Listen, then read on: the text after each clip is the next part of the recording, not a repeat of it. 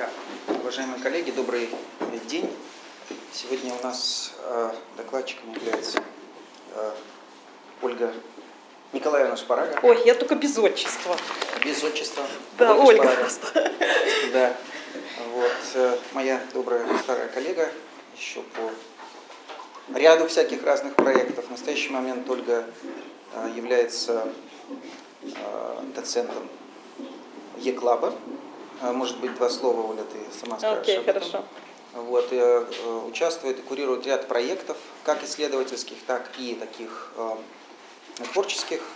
Э, очень тесно сотрудничает с э, художниками, фотографами, поэтами э, и всем тем классом творческих людей, э, как формальных, так и неформальных.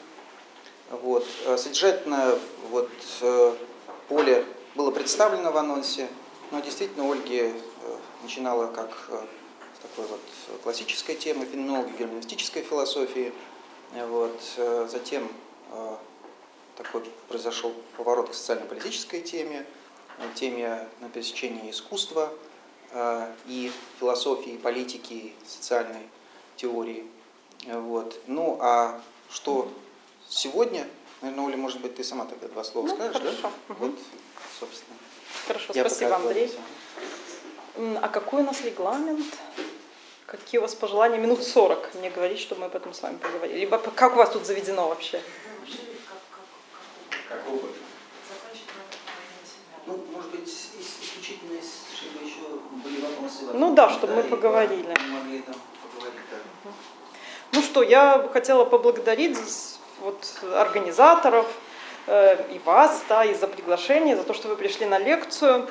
Эм, с Андреем последние годы мы работали в таком университете, Европейский гуманитарный университет в Вильнюсе. Вот, и там боролись тоже за наши права, остались без работы. И сейчас я со своими коллегами делаю такой проект неформального образования. Называется он у нас European College for Liberal Arts in Belarus, ECLAB сокращенно. Второй год мы работаем, э, набираем, сколько у нас сейчас, под 60 студентов учатся, у нас называются направления концентрациями, у нас 6 концентраций в настоящее время, ну и все такое современное, публичная история, гендерные исследования, современное искусство и театр, интернет и общество. Я руковожу таким направлением, как современное общество, этика и политика. Ну и это неформальное образование, но в общем это похоже на магистрскую программу, потому что у нас за год 240 часов, получается, вот аудиторных студенты учатся, и в вечернее время, в общем, все это так напряженно, но это такое все-таки граждански ориентированное образование, потому что это такое практическое знание и связанное с белорусским контекстом прежде, в первую очередь, поскольку в университетах очень не хватает. Да, и современного знания, с одной стороны, белорусских, и с другой стороны, обращения к контексту. Ну и мы долго обсуждали, о чем вот я буду рассказывать, поскольку я действительно с современными художниками белорусскими много, много работаю, и там и пишу о них. Но последнее время как-то, вот последние полгода не взаимодействовала с ними, но зато занималась такой проблемой, как э, самоуважение и взаимоуважение, поскольку считаю, что вот в нашем контексте, скорее всего, и в России тоже есть проблема да, с самоуважением, взаимоуважением. И я, эм, с одной стороны, хотела как-то описать более детально, что это такое, да, что это за практики, из чего вот это социальное унижение складывается, как мы его испытываем. Э, С другой стороны, мне хотелось эм, э, найти какой-то не абстрактный ответ на вопрос, как описать эту структуру, потому что как-то э, я делала доклад о социальном признании, и мне сказали, вот это все так абстрактно, что еще сказать? Ну, вроде самопонятно, что такое самоуважение. И случайным образом, случайным или не случайным, да, я у Джона Роуза нашла целый параграф в книге, где он достаточно детально описывает, что такое это самое взаимоуважение. Вот, стала с этим разбираться и затем перешла к современным авторам, которые уже Роуза критикуют и другую концепцию современного общества, справедливого общества предлагают. И мне показалось, что это интересно обсудить. И интересно обсудить не только с точки зрения там, изменения этих концепций до теории, но и того, что мы переживаем, насколько нам действительно важно эти понятия обсуждать, насколько детально, в каких контекстах. И, в общем, это мой, мое первое исследование на эту тему. Э, вот первый раз я представляю да, такие итоги, но они еще такие сырые, предварительные. Очень надеюсь, что мы с вами обсудим, поговорим об этом, я буду двигаться дальше. Ну и как я там в этом анонсе заявляла, я хотела бы сначала э, привести несколько примеров того, как э, там разные активисты в разных средах описывается этот опыт унижения. Три примера хотела привести в Беларуси. Затем э, привести вот это вот, из чего складывается определение Ролза, как он не абстрактно предлагает определять самоуважение и взаимоуважение. И затем э, показать, как мне кажется, очень важно поместить эти определения Ролза в, в Э, размышления о справедливом обществе Мартин Узбаум, такого, такой современной теоретика э, справедливого общества, э, концепцию которой, вернее, у нее даже не теория, не концепция, а approach, capability approach, а, активно сейчас обсуждается разными авторами, считается, ряд авторов считают, что недостаточно обоснована ее теория. В общем, такие активные, интересные споры ведутся на этот счет. И это перемещает нас еще в такой более широкий контекст дискуссии об этих понятиях. Мне кажется, что это тоже интересно подискутировать вместе с этими авторами. Ну, вот то, с чего я хотела начать, это несколько примеров, и первый из них принадлежит э, анархисту белорусскому Игорю Оленевичу, э, который был совсем недавно, накануне выборов президентских в 2015 году, отпущен из тюрьмы, он провел, не знаю, там около пяти лет в тюрьме. И он сейчас уже целую книгу написал о вот том опыте, который он переживал. Но э, до того, как вышла книга, появилась в интернете статья, где он вот выделял черты того, что происходит в тюрьмах, что происходит в э, этих эм, колониях трудовых, исправительно-трудовых колониях. И очень интересно, на что он обращает внимание, что э, э самое проблематичная сторона связана даже не с материальными условиями, ну там э, проблема с пищей, да, отсутствие дверей в туалетах, э, проблема, проблема с предметами гигиены, доступа к ним. Самое ужасное, он говорит, не это. Самое ужасное – это социальные условия, те практики, которые существуют в этих колониях. И э, он делает вывод, когда описывает, что э, вот эти колонии белорусские, они наследники ГУЛАГа, и мы в них видим атмосферу вседозволенности со стороны тюремщиков. Арестант не признается за полноценного человека, в отношении него позволен любой произвол. Ну вот это вот есть по существу, да, вот это ядро это социального унижения, произвол, непризнание другого человека в качестве человека.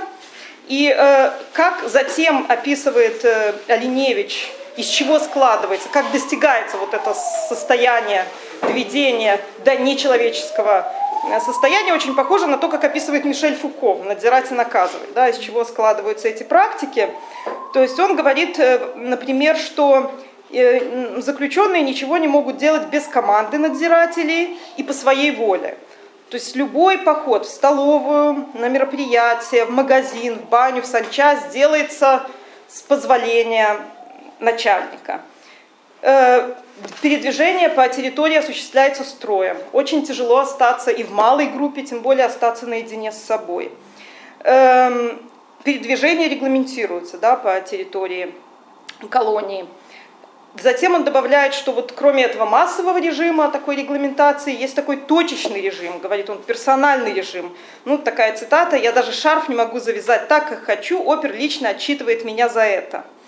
И э, из чего этот точечный режим складывается, что это контроль буквально за любым действием, и с одной стороны да, контроль за самыми мелкими действиями, а с другой стороны он говорит, что это э, систематические придирки, наказание за мелкие нарушения, бюрократическая волокита и издевательство, и издевательство не только над заключенным, но, например, и над родственниками, потому что родственники часами ожидают встречи, им назначена встреча, они ждут, и он делает вывод, что насилие, хамство, беспредел э, маскируются за требованиями исправительного процесса, распорядка и режима. Вот режим, исправительный процесс, распорядок. И э, к этому он добавляет еще происходит ущемление в правах, в трудовом праве, поскольку э, работают да, на территории колонии, работают заключенные, но с ними не заключаются никакие договора. И э, если они хотят пожаловаться, у них нет доступа к юридическим материалам, постоянного доступа нет. То есть, в общем, они такие, ну, голая жизнь, да, как Агамбин обозначал, нет никаких инструментов для того, чтобы представлять себя да, в качестве политических субъектов. И э, э, вывод, который делает Леневич, что в результате такой всесторонней регламентации, контроля, заключенные лишаются всякой инициативности, стремления к самореализации. Понятно, что до сопротивления дело не доходит, разрушаются социальные связи, и э, это ведет к тому, что люди, которые находятся в таком обезличенном, да, доведенном до нечеловеческого состояния существования, им затем и за пределами колонии, тюрьмы очень тяжело восстановить социальные отношения, и это безволя, да, невозможность контролировать свою собственную жизнь, она не преодолевается так просто за пределами тюрьмы, за пределами э, колонии. Ну и цитату можно еще привести. Он говорит о том, что крепостнический рабский труд, узаконенное вымогательство, утонченное издевательство над личностью, характерная действительность, лагерем, колонию лагерем называет – и цель тюремного исправления – превратить человека в безвольный автомат, присмыкающийся перед властью. Ну и э, это, можно сказать, какой-то такой крайний случай, да, но вот эти вот термины контроля, регламентации, э, оскорбления, унижения можно и в ряде других сфер найти.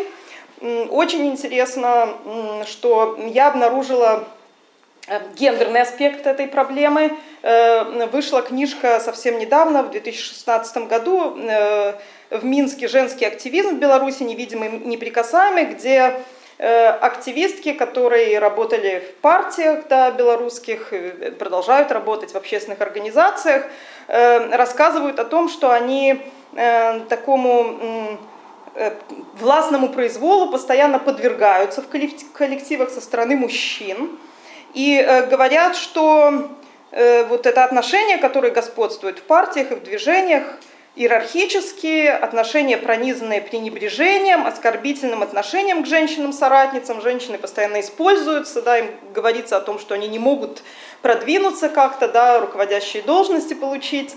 Они испытывают тоже унижение об этом в интервью говорят, да, это тоже лишает их инициативности, они не представляют, как они могут другие роли, чем такие подчиненные роли выполнять.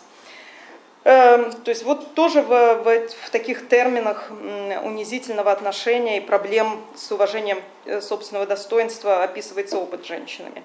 Ну и последний пример, который я хотела привести, тоже такой совсем недавний. Белорусский витебский школьник э, сделал исследование эм, такой школьной среды, э, даже студенческой среды эм, э, под влиянием ролика, которое, ну, такого официального ролика эм, Министерство информации Беларуси заказало Эм, такой рекламный ролик о том, как прекрасно жить в Беларуси, Беларусь страна для жизни. И там такая счастливая молодежь в, в этом ролике. И этот школьник Витебский, посмотрев этот ролик, решил, что нужно рассказать другую историю.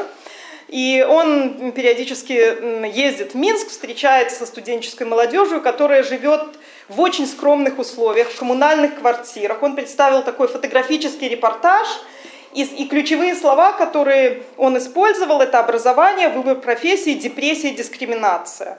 То есть все эти, школь... все эти студенты, с которыми он говорил, они в той или иной степени подвергаются дискриминации.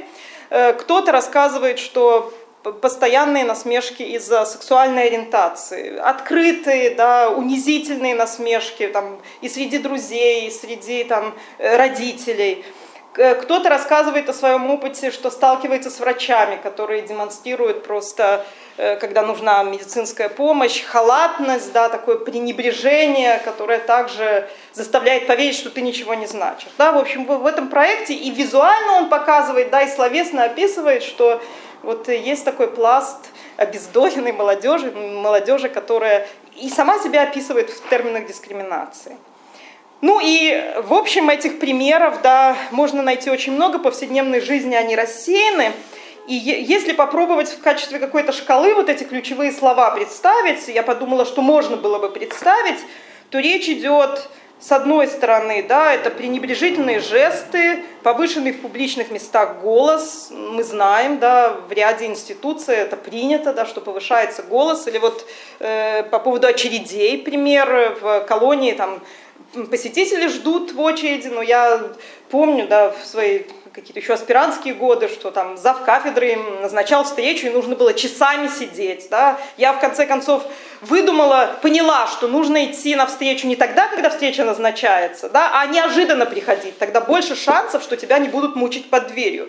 То есть, на мой взгляд, ну, это вот такие мелкие унизительные процедуры, да, они разные повседневные практики пронизывают, но их большое количество. Значит, пренебрежительные жесты, повышенный голос, неуместные оскорбительные вопросы и шутки, избыточный контроль в рамках учебного или трудового процесса. С одной стороны, как бы более такие э, менее опасные да, практики, а с другой стороны это демонстративное вмешательство в частную жизнь, регламентация телесных и сексуальных проявлений, ну, гомофобия, я думаю, здесь вы сталкиваетесь с ней, да, мы тоже в Беларуси сталкиваемся, систематический отказ в признании в признании, да, в социальном признании и в правах на другом полюсе. Да. Но, в общем, полюс этот, этих практик очень широкий, да, они рассеяны. И я, когда еще некоторое время назад да, Ханьянин писала текст, пыталась тоже описать этот опыт, и когда начинаешь его описывать, вот я тоже с ним сталкивалась,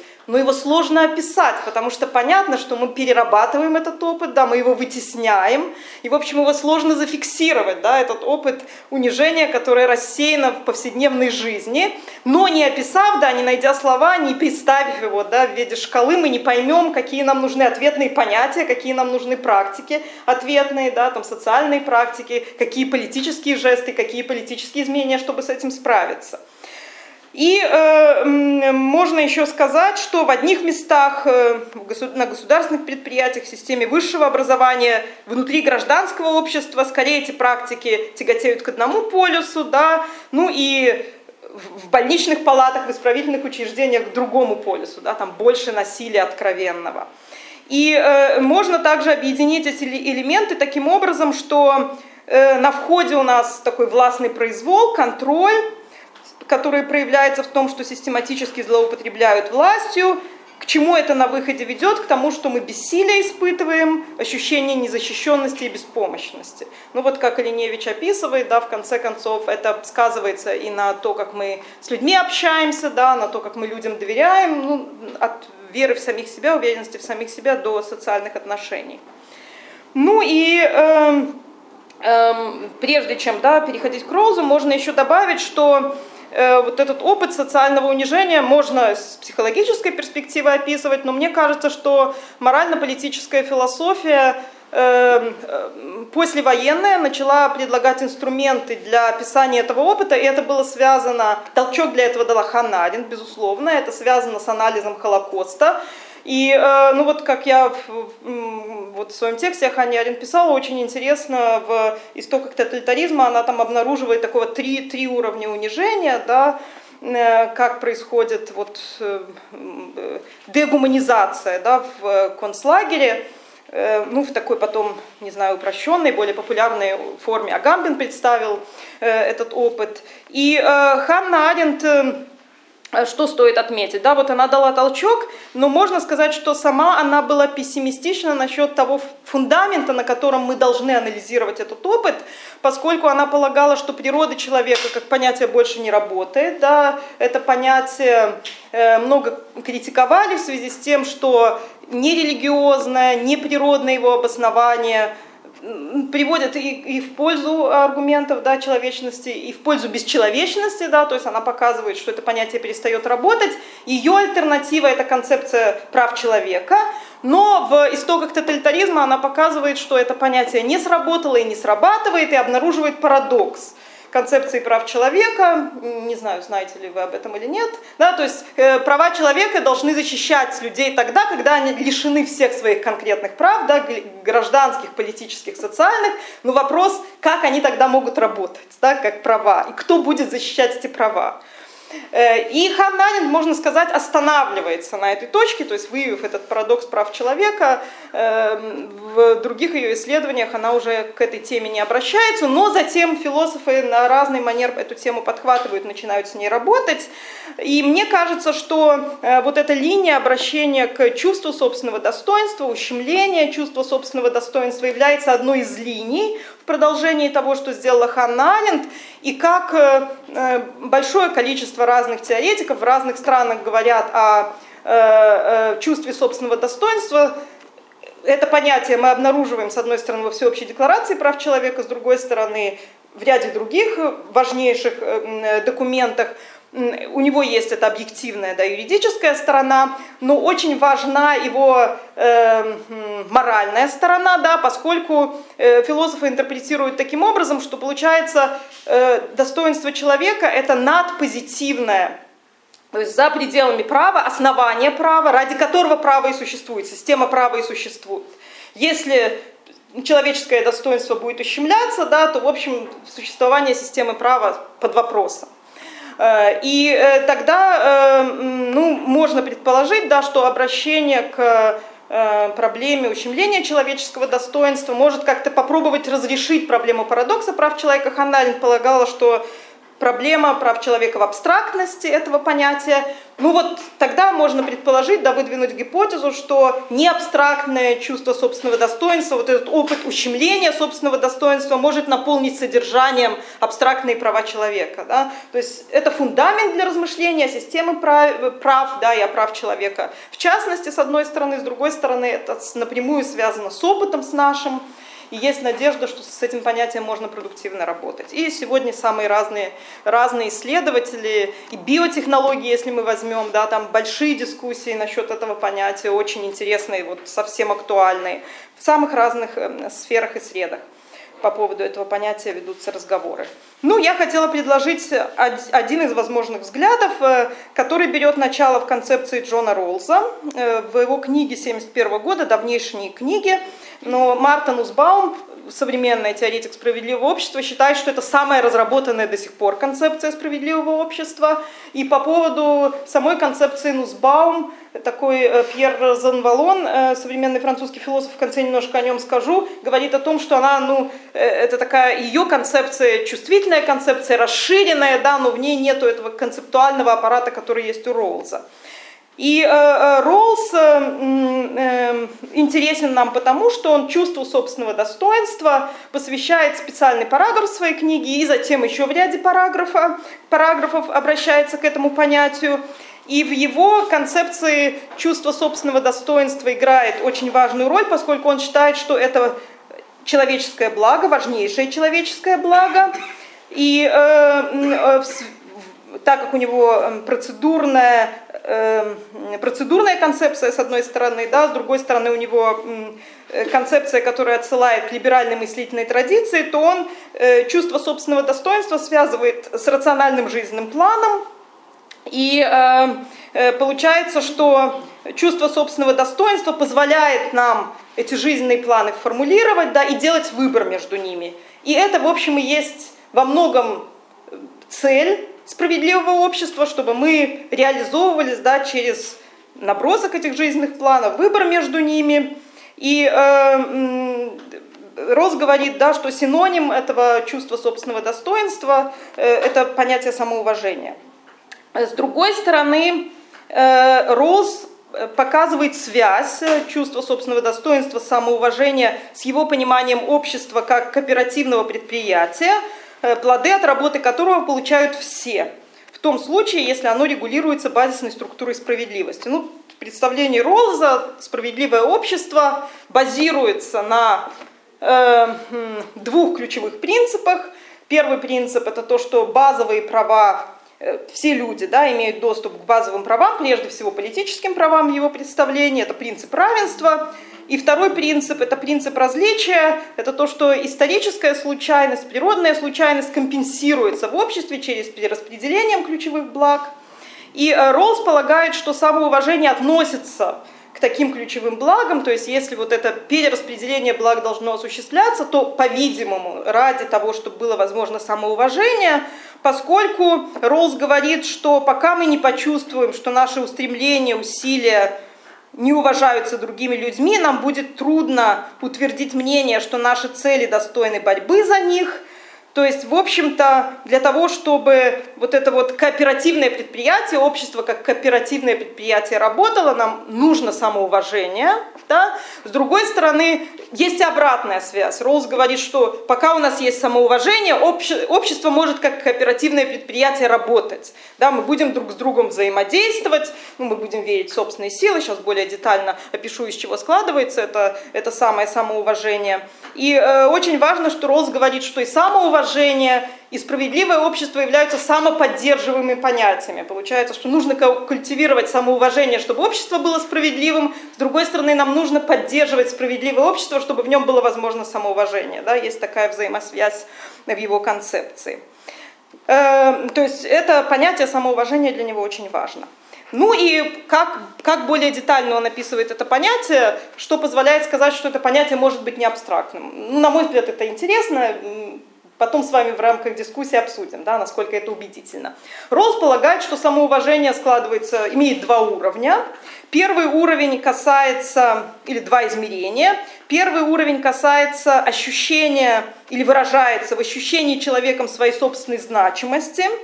Цитата «Твердое убеждение в том, что концепция собственного блага, жизненного плана заслуживает реализации». Ну, то есть, как я уже говорила, по Роллсу у каждой из нас есть этот жизненный план – и чтобы у нас была, э, чтобы мы могли реализовывать жизненный план, мы должны верить в то, что он значим. И получается тут эта значимость, вера в значимость тоже раздваивается. Это как бы значимость, вера в значимость себя, да, своего я, как бы самости, и вот этого жизненного плана, да, если так э, как бы центрированное в себя, да, и жизненный план, он, конечно, включает других людей, да, то есть мы на себя не зацикливаемся, да, выходим за пределы себя. Но это одно измерение. Второе измерение у Роллза касается воли. Оказывается, недостаточно быть уверенным в значимости жизненного плана, нужно еще иметь волю, стремление его реализовывать. Да? Отсюда можно сделать вывод, что вот эти практики унижения, они нацелены, могут быть нацелены, с одной стороны, на унижение этой воли, ее подавление. Вы ни на что не способны, да? мы, мы это сделаем лучше вас.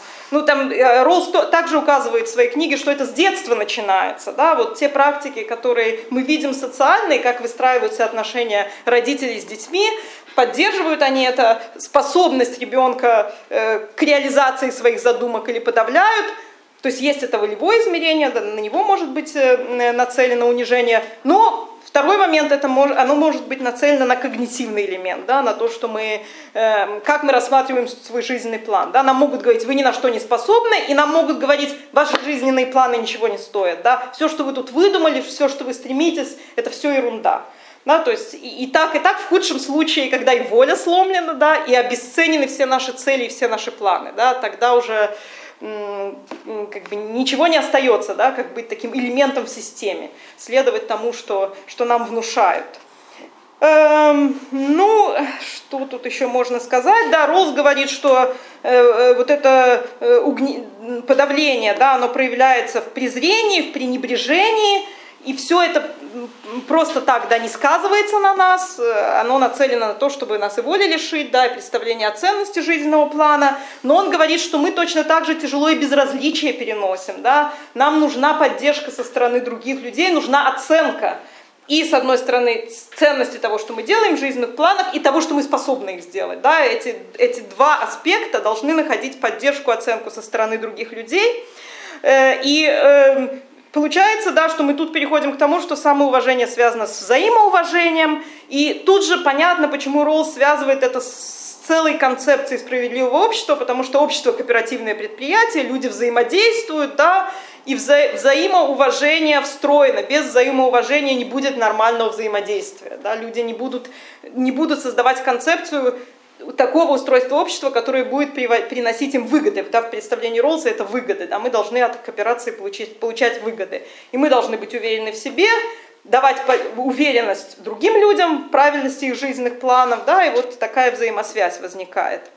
И э, Роллс делает вывод, что без самоуважения ничто не кажется достойным нашего деяния.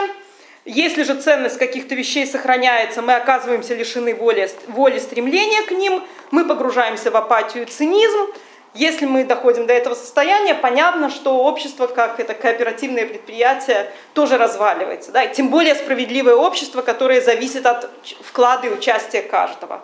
Ну и если посмотреть да, на наше общество, то апатия и цинизм – это, наверное, одна из ярких характеристик. И можно опять задуматься, это связано с вот этими унизительными практиками, которые касаются взаимо- и самоуважения, или еще чего-то. Да? То есть для меня это по-прежнему вопрос. Да? Вот, э, самоуважение, взаимоуважение. Действительно, мы достигаем чего-то важного, да? с этим связана проблема с цинизмом и апатией, которые, апатией, которые есть в нашем обществе, или с какими-то другими практиками.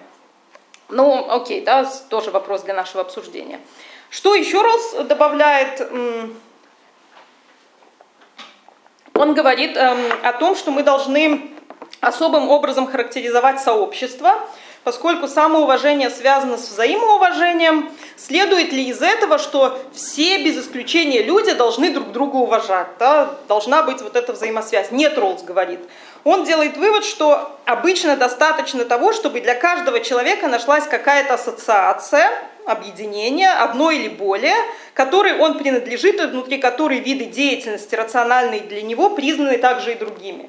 То есть нет необходимости, чтобы да, все поддерживали друг друга, оказывали эти э, знаки поддержки, но должен быть плюрализм объединения. Во-первых, люди должны иметь возможность объединяться, да, а во-вторых, этих объединений должно быть много. И эм, получается, да, можно также сделать вывод, что для этого нужно, чтобы были эти объединения, возможно, должны быть правовые условия для этого. Не знаю, в Беларуси есть с этим проблемы сложно зарегистрировать общественную организацию, да, э, это тоже один из элементов того, как вообще эти э, объединения возникают, да, как они управляются, как они устроены.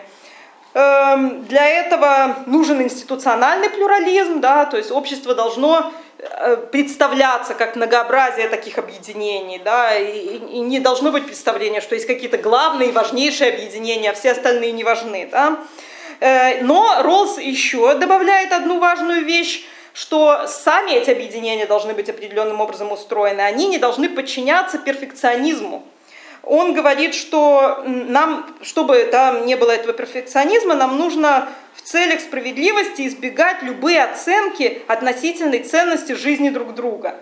Э, иначе говоря, эти ассоциации, объединения создаются для того, чтобы создавать основания для чувства собственного достоинства участников, то есть предлагать самые разные способы, условия для реализации их возможностей и желаний, не должно быть да, представление о том, что вот только, только эти цели важны, да, только эти люди способны добиться э, важных результатов.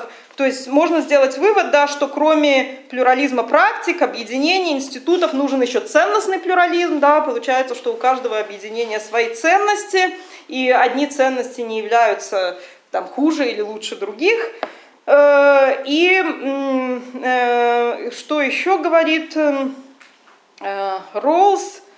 Ну и да, еще какой вывод отсюда следует, что с одной стороны, да, этот плюрализм защищает личность, да, эту способность к самоуважению, а с другой стороны, э, этот плюрализм, эти сообщества защищают право, само право на сообщество каждого человека. То есть это право у нас должно быть, да, то есть есть право на самоуважение и право на то, чтобы э, иметь возможность принадлежать к сообществу, добровольно выйти из сообщества.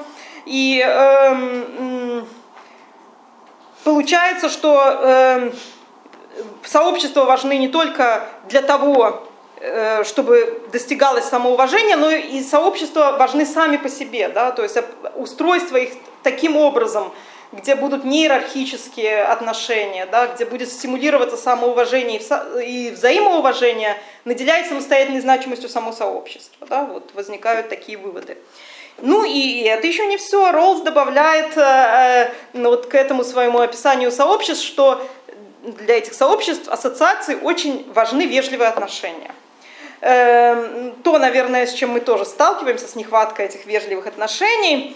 И э, он добавляет, что вежливые отношения, они также предполагают, или оборотная сторона их, что мы будем готовы к объяснению мотивов и оснований своих действий, особенно в случае, когда при этом нарушаются требования других и затрагиваются их материальные интересы.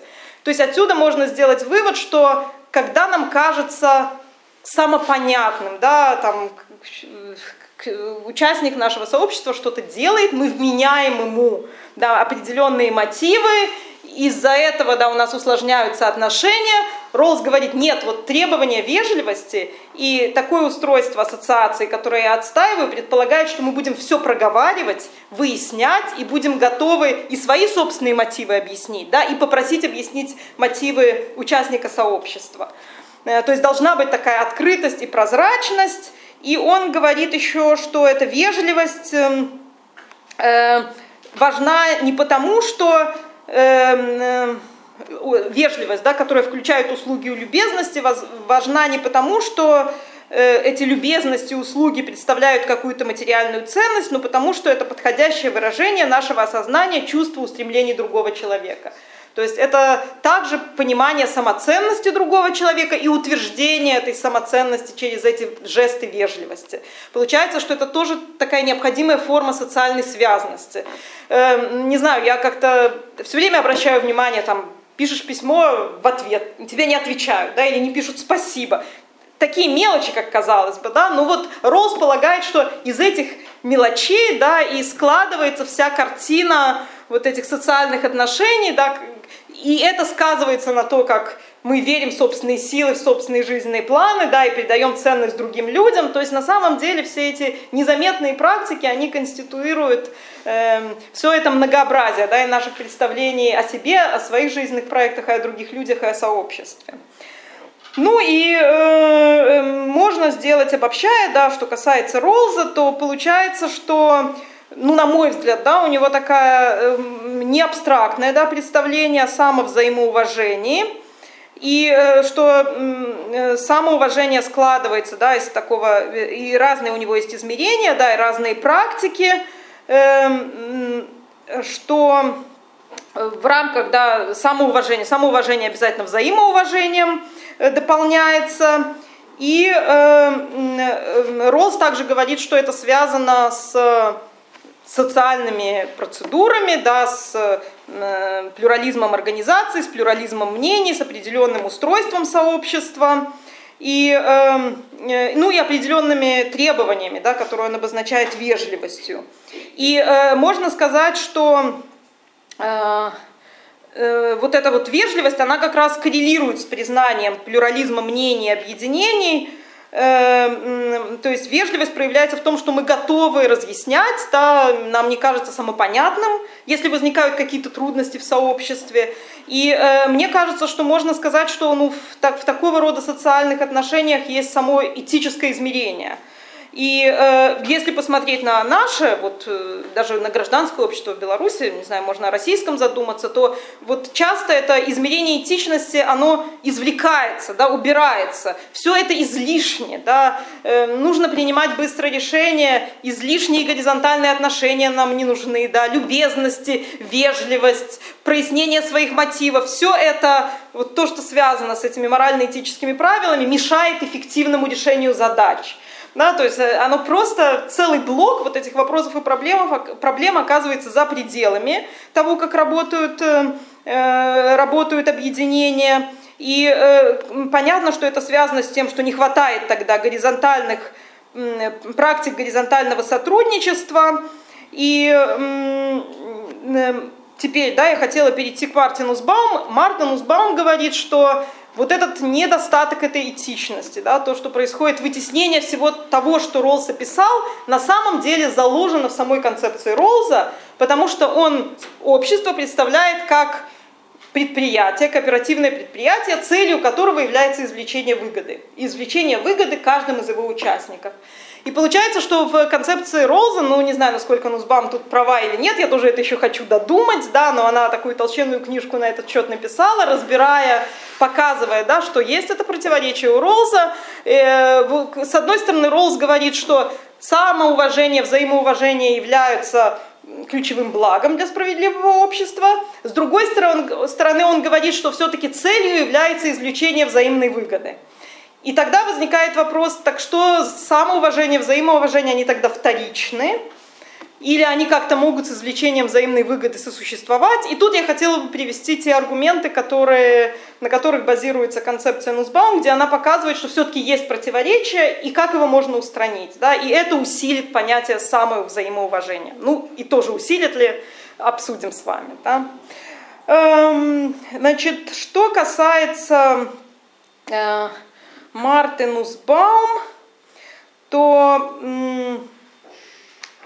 э, она полагает, что если у нас это э, общество, это такое кооперативное предприятие, то э, это коррелирует с тем, как Роллс размышляет о том, кто участвует в этом кооперативном предприятии, да, кто входит в него, да, как, как допуск к нему осуществляется, как обеспечить то, чтобы оно работало как такое кооперативное предприятие. И у Ролза есть такое представление, что нам нужен занавес неведения, где мы не будем знать там, о своих статусах, да, э, о уровне, уровне своего дохода, да, о своем гендере. И вот мы сможем тогда, э, будучи, э, как он говорит, э, такими рациональными существами, да, имея равные ресурсы и возможности, тогда мы сможем общественный договор заключить и стать такими равными субъектами э, э, вот этого предприятия, да, общественного предприятия.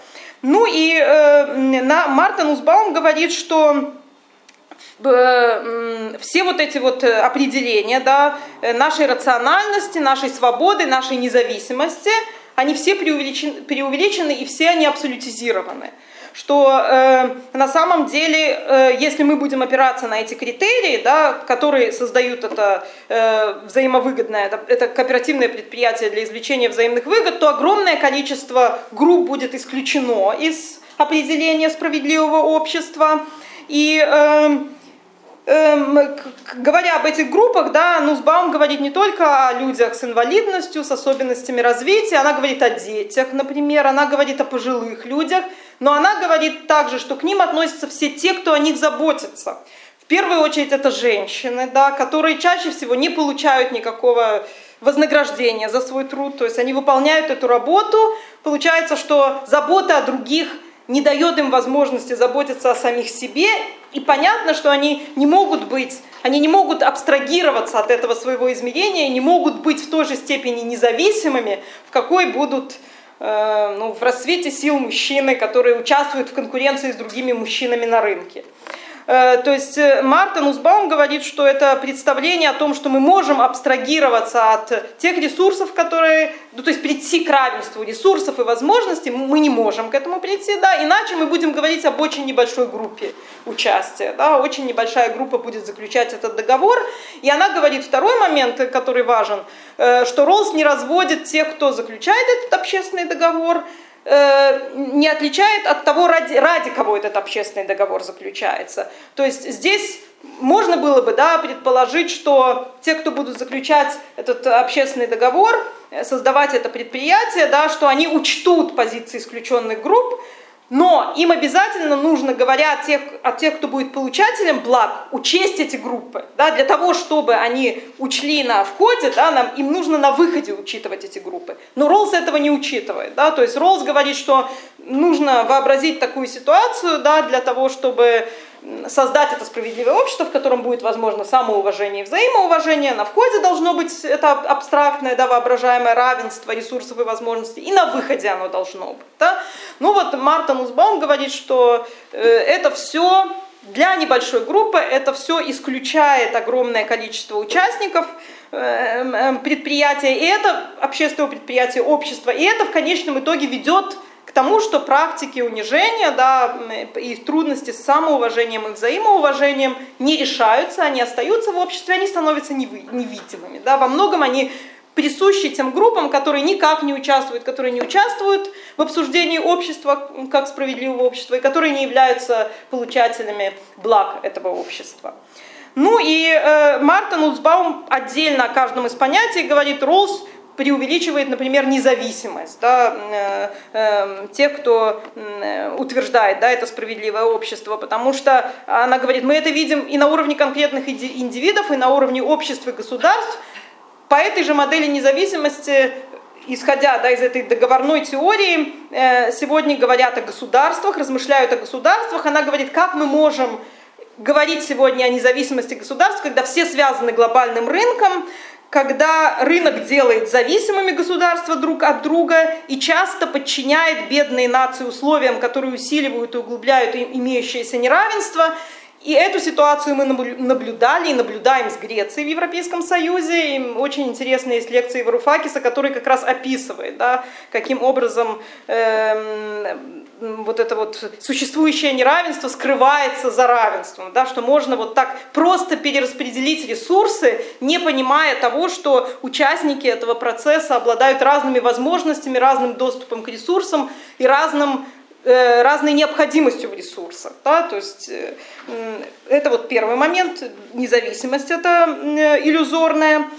Э, Нусбаум говорит, что свобода иллюзорная, преувеличенная в концепции Ролза, поскольку мы зависимы друг от друга, да, и в большей мере, конечно, зависимы Э, люди, которые нуждаются в заботе. Но Нусбаум говорит, что если мы посмотрим на самих себя, то нужно представить нашу жизнь как такой континуум, когда мы в большей или меньшей степени нуждаемся в заботе. Вот дети, да, потом взрослеющие люди, пожилые люди, и болезнь, состояние болезни. И нельзя сказать, что если мы рассмотрим нашу собственную жизнь, да, то какие-то люди не нуждаются вообще в заботе, какие-то люди нуждаются в заботе постоянно. То есть это такие полюса, да, то есть это мы тоже видим. Ну, наверное, есть полюс людей, которые нуждаются, не могут без заботы вообще обойтись, да, но сложно найти людей, Э, нет, не могут обойтись, которые обходятся без заботы, да, то есть, наверное, в заботе в той или иной степени мы нуждаемся все, да, но Нусбаум говорит, давайте мы это представим вот еще такую шкалу, мы еще в разные периоды жизни в разной степени в заботе нуждаемся, да, и вот это преувеличение нашей свободе, сказывается на том, что, эм, эм, ну, опять исключаются определенные группы, да, самих себя мы исключаем в определенные периоды нашей жизни. И именно в эти периоды жизни мы подвержены тому, что ущемляется самоуважение, взаимоуважение. Поскольку общество, справедливое общество перестает, перестает работать, оно не предлагает таких практик, которые бы их защищали. Да. Получается, оно работает только на нас, да, в этой концепции Ролза, только тогда, когда мы независимые, свободные, самостоятельные, когда мы вот можем на равных принимать участие в обсуждении ключевых правил, да, и поддерживать этих правил. А это небольшой период жизни каждого из нас, да. Как тогда учесть все другие ситуации, да, и многие группы людей, и нас в той ситуации, когда мы в большей мере зависимы от других людей. Эм, ну и Нусбаум, эм, что она независимости я сказала, вывод ее, да, что эм, для того, чтобы эм, все-таки придать да, самоуважению, взаимоуважению э, такую значимую роль да, для того, чтобы э, действительно социальные практики, э, политика, взаимодействие людей их поддерживали, нам нужно от этой договорной теории отказаться. И э, нам нужно исходить, она полагает, все-таки из меня минимальной концепции блага и ключевой должна быть концепция социального включения и размышления о вот этой степени зависимости людей друг от друга, да, о э, выделении различных групп, да, о том, э, как, как и когда они друг с другом взаимодействуют. И если говорить о социальных практиках, да, о политическом устройстве, то оно в первую очередь должно исходить из задач социального включения, всего этого разнообразия людей, да, и нас в разные фазы своего развития. И уже заключение этого общественного договора, о котором Роллс говорит, является, может быть элементом этой системы, да, но отправная точка должна быть задача социального включения. Э, ну и э, Нусбаум говорит, что в этом случае, да, если мы таким образом будем рассматривать общество, то мы увидим, что целью является самоуважение, взаимоуважение и справедливость. Потому что в концепции Ролза, если мы нацелены на исключение выгоды, мы, на, мы нацелены на поиск таких партнеров, которые нам будут выгоду приносить, да, соответственно, это не могут быть люди, которые не могут наравне с нами в конкуренции участвовать, да, то есть мы исключаем определенных людей, да, или людей на определенных фазах из взаимодействия, и получается, что сама справедливость перестает быть целью, да, то есть в концепции Ролза справедливость, ну, это формальная цель, да, но содержательно, если мы на нее посмотрим, то она подчинена идее взаимного, взаимного получения выгод да, участниками этого процесса, конкурентного процесса. Э, и что тут еще можно сказать? Э, что следующий да, э, шаг, который Нузбам еще делает, она говорит, что нам нужно по-другому взглянуть и на чувство собственного достоинства. В представлении Роза это рациональная концепция, она связана с этим рациональным жизненным планом. Но если мы посмотрим на детей, пожилых людей, людей с особенностями развития, то сложно говорить о рациональном жизненном плане. Да? Каким образом мы тогда будем рассуждать о том, испытывают унижение да, эти группы или нет. Э, э, Нусбаум говорит, нам нужно расширить эту шкалу. Да. О детях мы можем говорить, они испытывают радость. Да, о пожилых людях есть э, взаимодействие с ними, да, они не подвергаются насилию, да, они не испытывают страдания, мы помогаем им, они получают удовлетворение. Но все это не описывается в терминах рационального жизненного плана, для этого нужны новые категории, которые бы описывали нас как таких телесных, чувствующих существ, и, э, соответственно, она говорит, что э, для э, того, чтобы поддерживать нас как таких телесных чувствующих существ, и дополнительные ресурсы нужны. Да? То есть нам нужно каждый раз думать, какие для каждой группы, да, и для каждого нашего состояния в обществе нужны ресурсы, как их обеспечить, в каких ресурсах есть необходимость, да, и как их, как их обеспечить. И все это связано с самоуважением и взаимоуважением, потому что без э, выявления да, этих нужд и без их обеспечения в конечном итоге мы перестаем верить в свои собственные силы, да, и нас, нам не хватает воли для того, чтобы наши собственные планы реализовывать.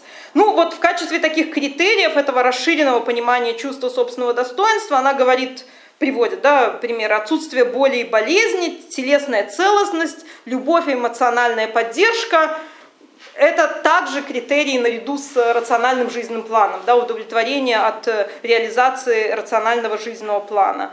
Ну и, э, и она говорит также о том, что это меняет наше представление о чувстве собственного достоинства, более мы должны его широко понимать, да, с телесными переживаниями связывать. Самость наша также должна чувственно, телесно пониматься, и социальная связанность, то есть взаимоотношения между людьми также не сводятся к рациональным процедурам, да, процедурам обмена в каких-то ситуациях. Э, когда людям нужна забота, да, мы больше уделяем им внимания и не ждем того, что получим выгоду, да, но это та, также должно находить объяснение, да, это также должно находить место в социальной структуре, а не быть да, какой-то случайной практикой, которой нет места, да, которая не заслуживает внимания и признания, поскольку э, если да, это такая невидимая, неподдерживаемая практика, то она также может вести, или недостаток ее может вести к ущемлению самоуважения и взаимоуважения. Да? То есть всем этим разным практикам в социальной структуре должно быть место. Э, вот. Ну и она говорит, что в таком случае мы должны все время говорить об асимметрии, которая есть в социальных отношениях, а у Ролза это симметрия всегда, да, получение этих взаимных выгод. И что еще она говорит, что э, получается, что в этой ролзовской концепции самое взаимоуважение в первую очередь с автономией связано, да, с тем, что мы самостоятельно оцениваем свой жизненный план, другие люди самостоятельно оказывают нам поддержку, да, то же самое с, оценкой воли осуществляется. А Нусбаум добавляет, что внутри опеки также есть эти оценки, да, то есть и если мы заботимся о другом человеке, он находится внутри, да, заботы, и там нет уже этой структуры автономии, но это не значит, что там невозможно самое взаимоуважение.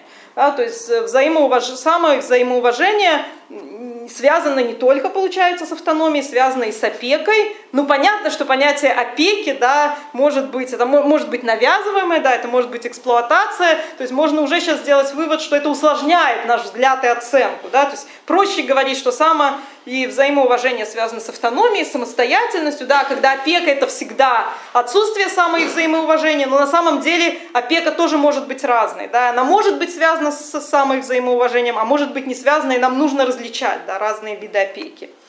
Ну и какие в целом, да, то есть э, Мартин Узбаум, получается, предлагает такую ну, я не знаю, более чувствительную концепцию общества, считает, что общественный договор является одним из элементов ее концепции справедливого общества, и вообще она называет это несправедливым обществом Decent Society, приемлемое общество. Была еще интересная книга э, Авиши и Маргалит на эту тему, да, что до справедливого общества необходимо приемлемое общество, это то общество, в котором институты не будут унижать нашего человеческого достоинства. Вот есть такие разногласия насчет этого понятия.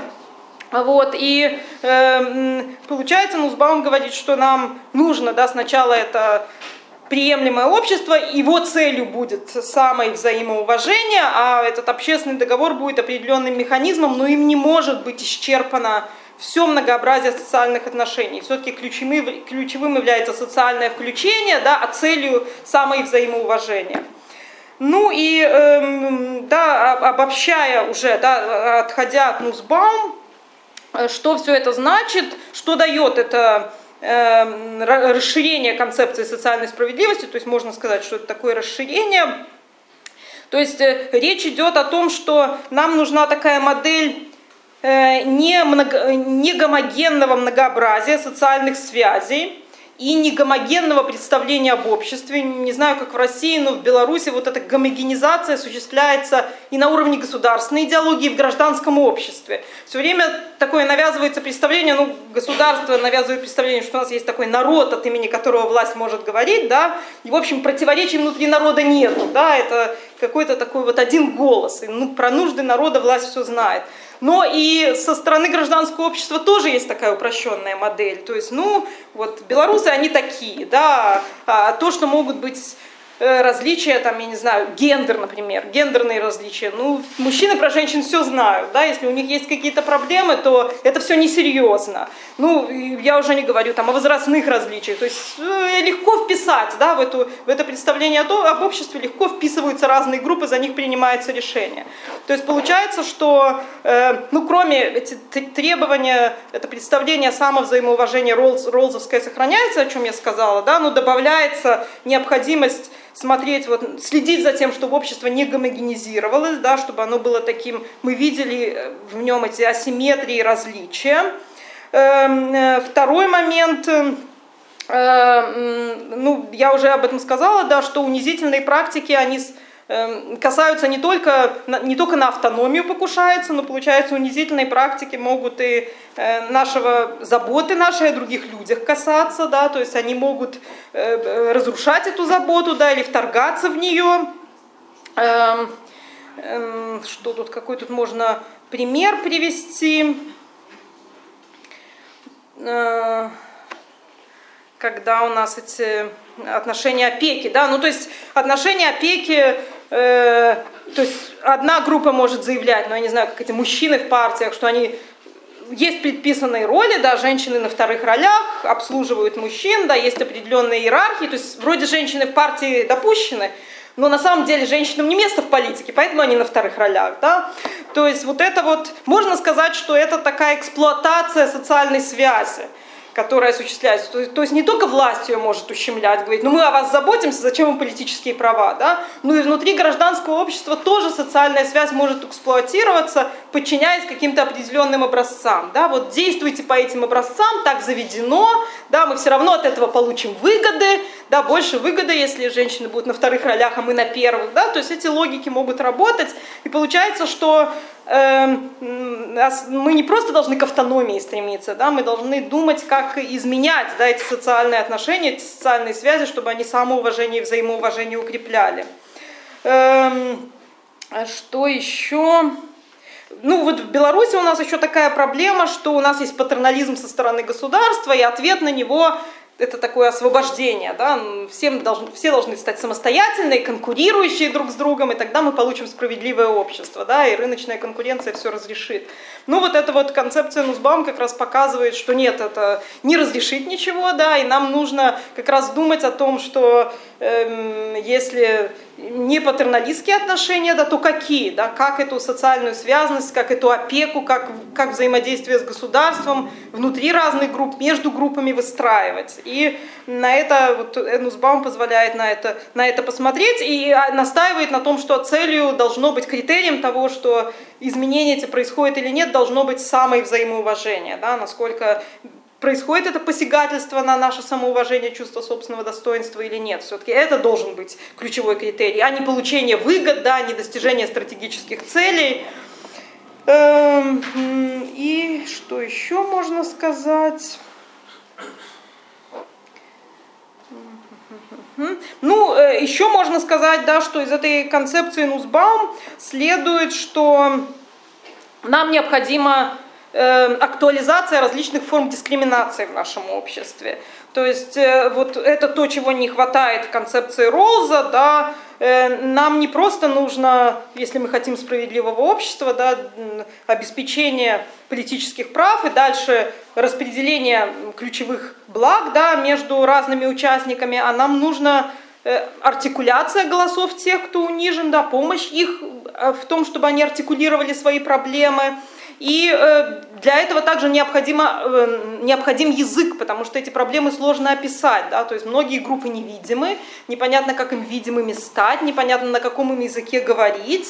И э, это, для, для этого должна быть специальная оптика. Да? То есть это, мы должны, это должна быть специальная задача, и это связано также с культурой, с критикой культурных образцов, которые существуют, да, представление о том, какие у мужчин и женщин роли, да, какие нормы о сексуальности, сексуальности в обществе есть, да, какие возрастные различия, какому возрасту присуща какая роль в обществе, да, то есть все это, эм, эм, вот это выявление, артикуляция различных форм дискриминации должна быть нацелена на то, чтобы эти представления ставить под вопрос все время, устоявшиеся представления. И э, получается, что вот наряду с тем, что Роллс называл, да, нам э, необходимо, необходимо многообразие объединения, объединения определенным обществом должны, определенным образом должны быть устроены, в них должна быть открытость, да, готовность объяснять мотивы, вежливость, публичность, он говорит, да, все это публично должно осуществляться. Нусбаум к этому добавляет, что нам еще очень важно поддерживать для того, чтобы все это работало публичное пространство, публичное образование, и она еще говорит о том, что нужно таким практикам, как сочувствие, забота, учить что в обществе, которое опирается на это э, представление о том, что общество такое кооперативное предприятие, в конечном итоге каждый ориентирован на себя, на то, что он извлечет выгоду ради этого предприятия работает, практики, заботы о других людях, взаимодействие с ними оказываются чем-то, что, разумеется, само собой, вторичное, а Нусбаум говорит, что это то, чему нужно специальное внимание уделять, что само собой оно не разобьется, да, может деградировать, что этим практикам нужно специально обучать. Ну и, как я сказала, в нашем пространстве это еще и проблема языка, да, то есть непонятно и как этот опыт унижения описывать, и что в ответ ему предлагать, на каком языке мы должны говорить, потому что очень часто все скатывается к психологии, в то время как морально-политические философы говорят, что это касается всего устройства общества, да, повседневных практик, да, социальных практик, устройства институтов, поскольку это, это унижение воспроизводится через правила, которые существуют в институтах, да, то, как мы коммуницируем друг с другом, как масс, средства массовой информации освещают да, разные группы и способы коммуникации между ними, до полити, политического уровня, да, где определяются, как можно общественное объединение создавать, да, или какие у нас права, на какие права имеем мы право или нет, да, то есть морально-политическая философия говорит, что это самое взаимоуважение связано со всеми этими измерениями, да, и находит выражение в самых разных практиках, да, от повседневных до политических практик. И э, что еще можно сказать? Ну, последнее, да, что я хотела сказать. Э, э, очень интересно, что вот эти размышления находят э, ну, в каких-то вот еще, да, ряде концепций, вот я уже говорила, да, современное обсуждение биотехнологии, чувство собственного достоинства возникает. Еще один пример хотела привести, уже называла Пьер Розенвалон, э, современный э, политический философ, в своей книге «Демократическая легитимность» 2008 года говорит о том, что в современных обществах изменилось э, представление о том, э, что такое меньшинство и большинство. Ну, это мы уже давно знаем, но он конкретизирует, как выглядит сегодня, да, что приходит на смену большинства. И что он говорит, что, такие у него интересные красивые определения, что народ все чаще осознает себя, ассоциируясь с меньшинством, это новый невидимый народ, он существует не как число, его можно скорее э, постигнуть как общественное явление, совокупность истории жизни, состояний условий – это народ повествования, наполненный жизнью, а не народ, как застывшая избирательная масса. Вопрос, что там за истории, да, которые связывают эти разные меньшинства. И это истории негативно настроенной совокупности, говорит Розенвалон, это история о дискомфорте, из отка... из-за отказов признаний заслуг, нарушения прав, нестабильного положения. Слова, которые связывают эти разные меньшинства, это... Э Э, обездоленность, презрение, унижение. И это общая лексика, он говорит, кого сегодня объединяет? Жителя трущоб в странах третьего мира, сотрудника транснациональной корпорации, преследуемой полицией подростка из пригорода, рабочего, внезапно закрывшегося предприятия, интеллектуала-неудачника, потерявшего работу, работу оскорбленную женщину, эм, которая сексизму да, или насилию подвергается, и э, получается, что вот эти самые разные нарративы, да, самые разные группы сегодня связаны переживанием своего опыта унижения. И э, э, Розенвалон в этой связи обращается к Мартину Узбауму и говорит, что как раз э, вот ее концепция социального признания и этики care, внимание он переводит, этики заботы, позволяет взглянуть на, это, на этот новый народ, и говорит, что очень важно, что э, вот эта вот э, этика и политика заботы подходит к обществу с двух сторон. С одной стороны, из перспективы обсуждения справедливых правил, а с другой стороны, из определения характеристик внимания вот к этим, разных форм, этим разным формам унижения.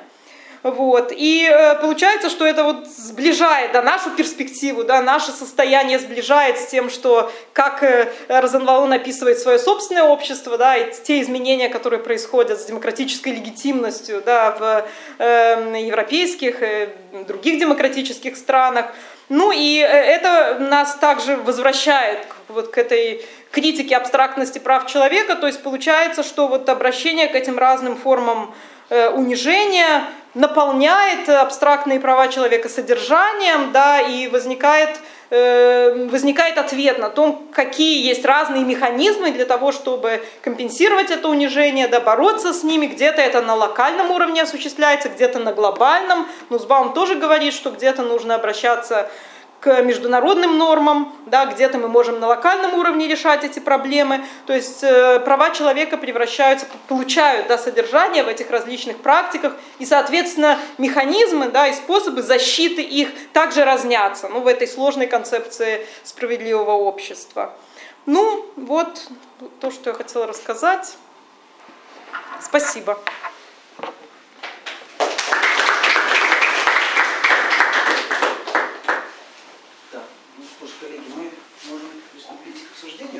Да, ну, может, какой стульчик возьми. Что-то добавить, сказать? Не знаю. А вот тут уже вопрос. Андрей, а может ты возьми стульчик? Хорошо, я сейчас возьму стульчик. Угу. Я просто хотел бы просто сначала, может быть, Наталья. Ну, мне несколько вопросов сразу, конечно. Ага. Первый вопрос такой уточняющий.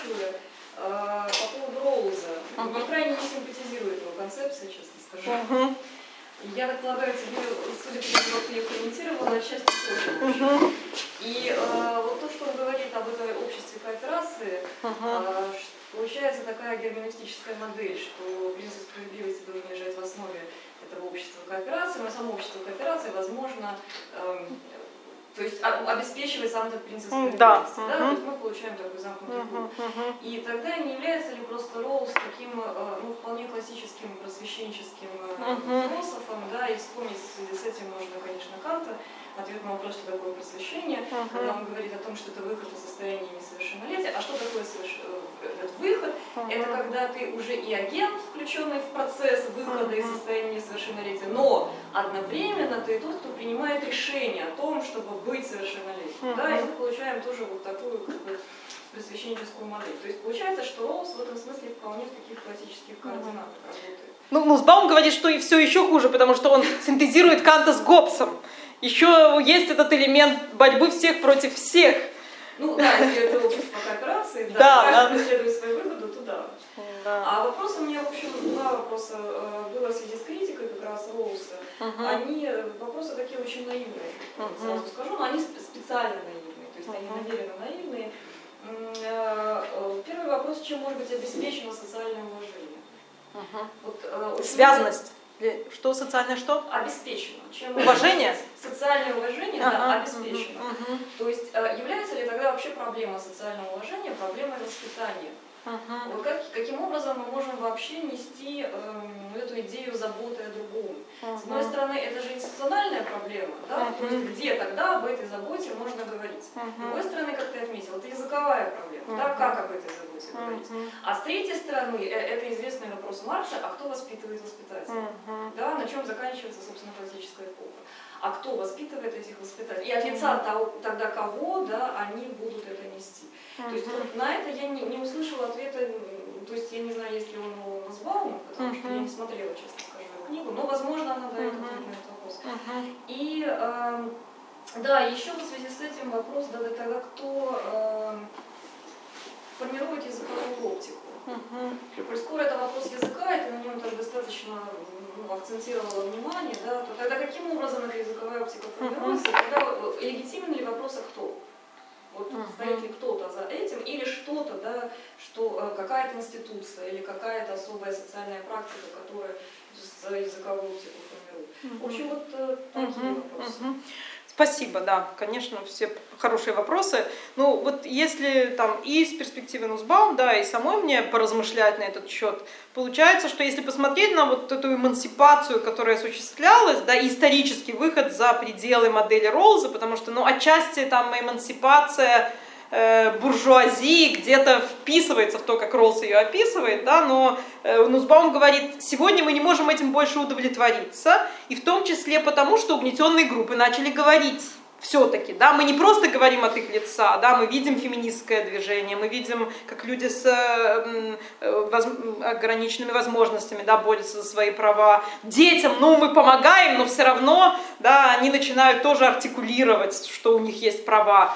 То есть получается, что вот эти исключенные группы, да, они в какой-то момент в наших обществах мы тоже это видим, да, они все-таки начинают о себе заявлять, но им не хватает действительно, им не хватает поддержки, внимания, да, то есть, видимо, эта структура заботы предполагает, что мы вообще видим, да, когда кто-то говорит о своих проблемах, например, о домашнем насилии.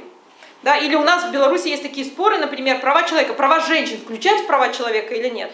То есть женщины все время говорят, у нас есть проблемы, вот есть проблема с домашним насилием. Нет, сначала политические права, а потом права женщин. То есть получается, в общем, уже есть эти голоса, то есть нам не нужно в марксовской логике говорить, что сейчас интеллектуалы вот все опишут и скажут от имени да, этих ущемленных групп, э, группы сами говорят, да, тогда получается задача в том, чтобы там, видеть друг друга, да, как-то быть чувствительными к этим проблемам. Тогда вопрос, как возникает эта чувствительность, да. М, Ну, Сбаум что про это говорит? Ну, то есть у нее такая позиция, что вот, ну, теоретическая, да, что надо критиковать эту концепцию эм, этого общественного договора, да, нужно обосновывать, что непонимание, самоуважение, взаимоуважение туда не вмещается, общество по-другому устроено, да, смотрите, сколько примеров позитивного э, понимания другого человека, заботы, а не только негативного, да, как говорят те, кто сводят все к общественному договору, да. То есть она как теоретик отвечает, нам нужно видеть, что на самом деле общество по-другому устроено, да, и усиливать те стороны, которые э, будут разрешать противоречия да, этой ролловской концепции. Эм, Ну, тогда это личные усилия каждого, да, это я принимаю решение. Ну, э, если посмотреть, ведь это политические философы, за что они мне нравятся, они не всегда говорят и о мерах э, не знаю, институциональных. То есть они все говорят, нужна публичная сфера, да, то есть мы ее публичные пространства, да, нужна, нужно не только формальное, неформальное образование, например, гражданское образование играет важную роль, темы, которые мы в нем обсуждаем, да, плюральность, ну, то, что я называла, да, из Ролза уже следует, что нам нужно множество объединений, да, что мы должны различать вот иерархически организованные объединения, вот объединения, в котором горизонтальные связи.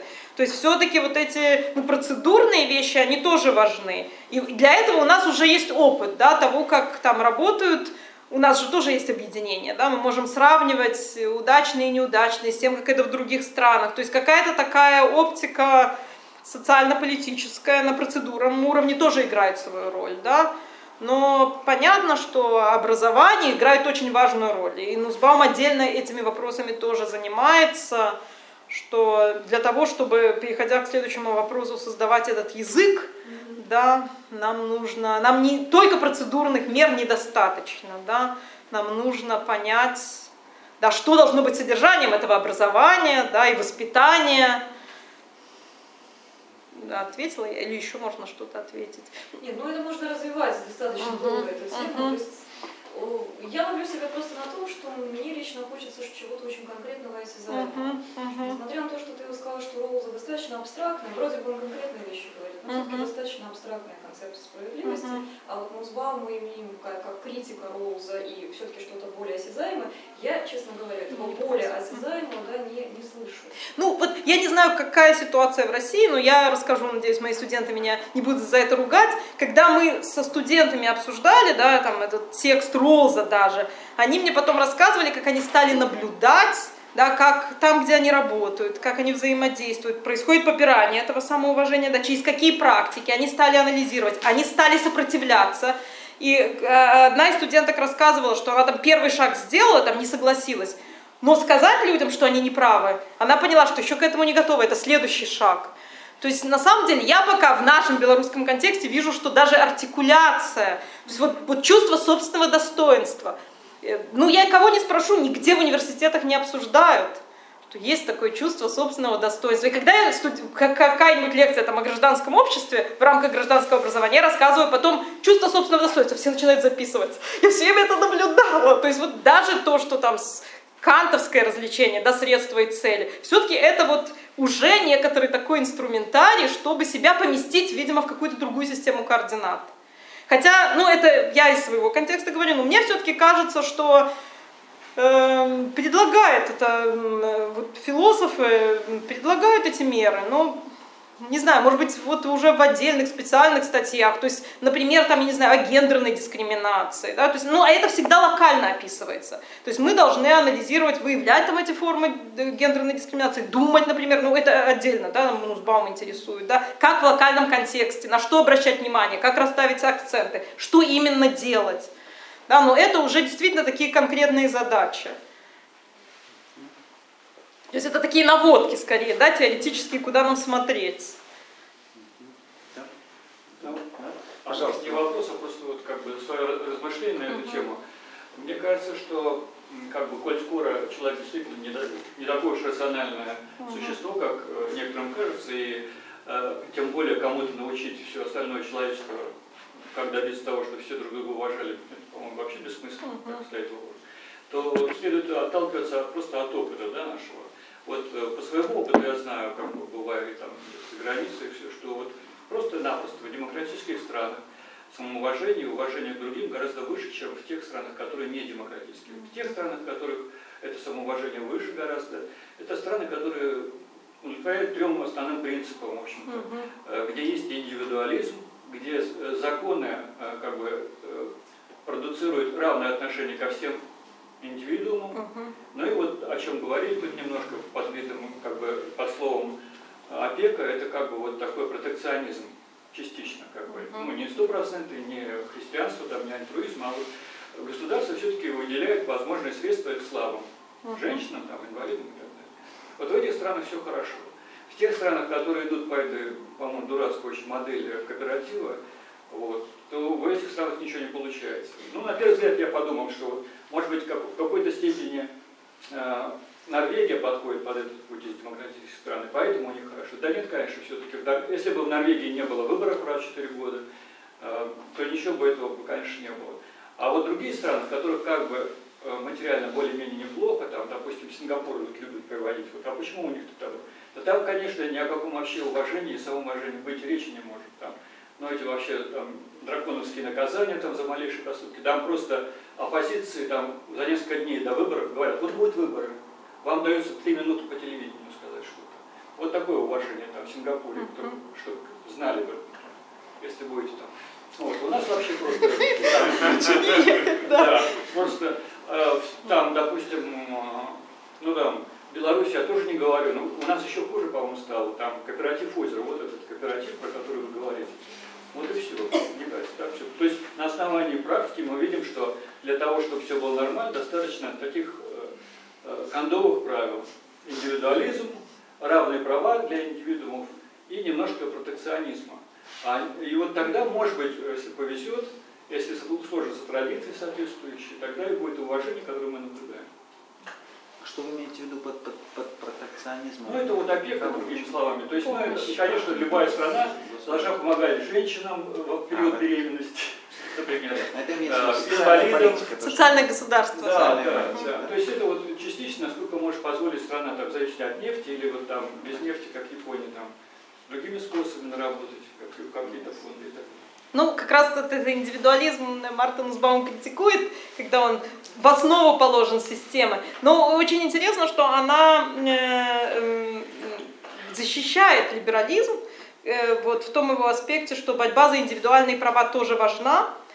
То есть у нее такая позиция между... То есть она не тяготеет к левым, но тем не менее она защищает, у нее отдельная глава в книге. Мне, честно говоря, это тоже очень симпатично, поскольку она считает, что в основу должна быть положена взаимодействие не для получения выгоды, да, а потому что мы друг другу нуждаемся, потому что жизненные планы, наша жизнь связана с другими людьми, да, потому что справедливость действительно важна. Давайте мы это все-таки осмыслим, обоснуем лучше, да, и индивидуализм здесь занимает свою роль, да, но он не фундамент.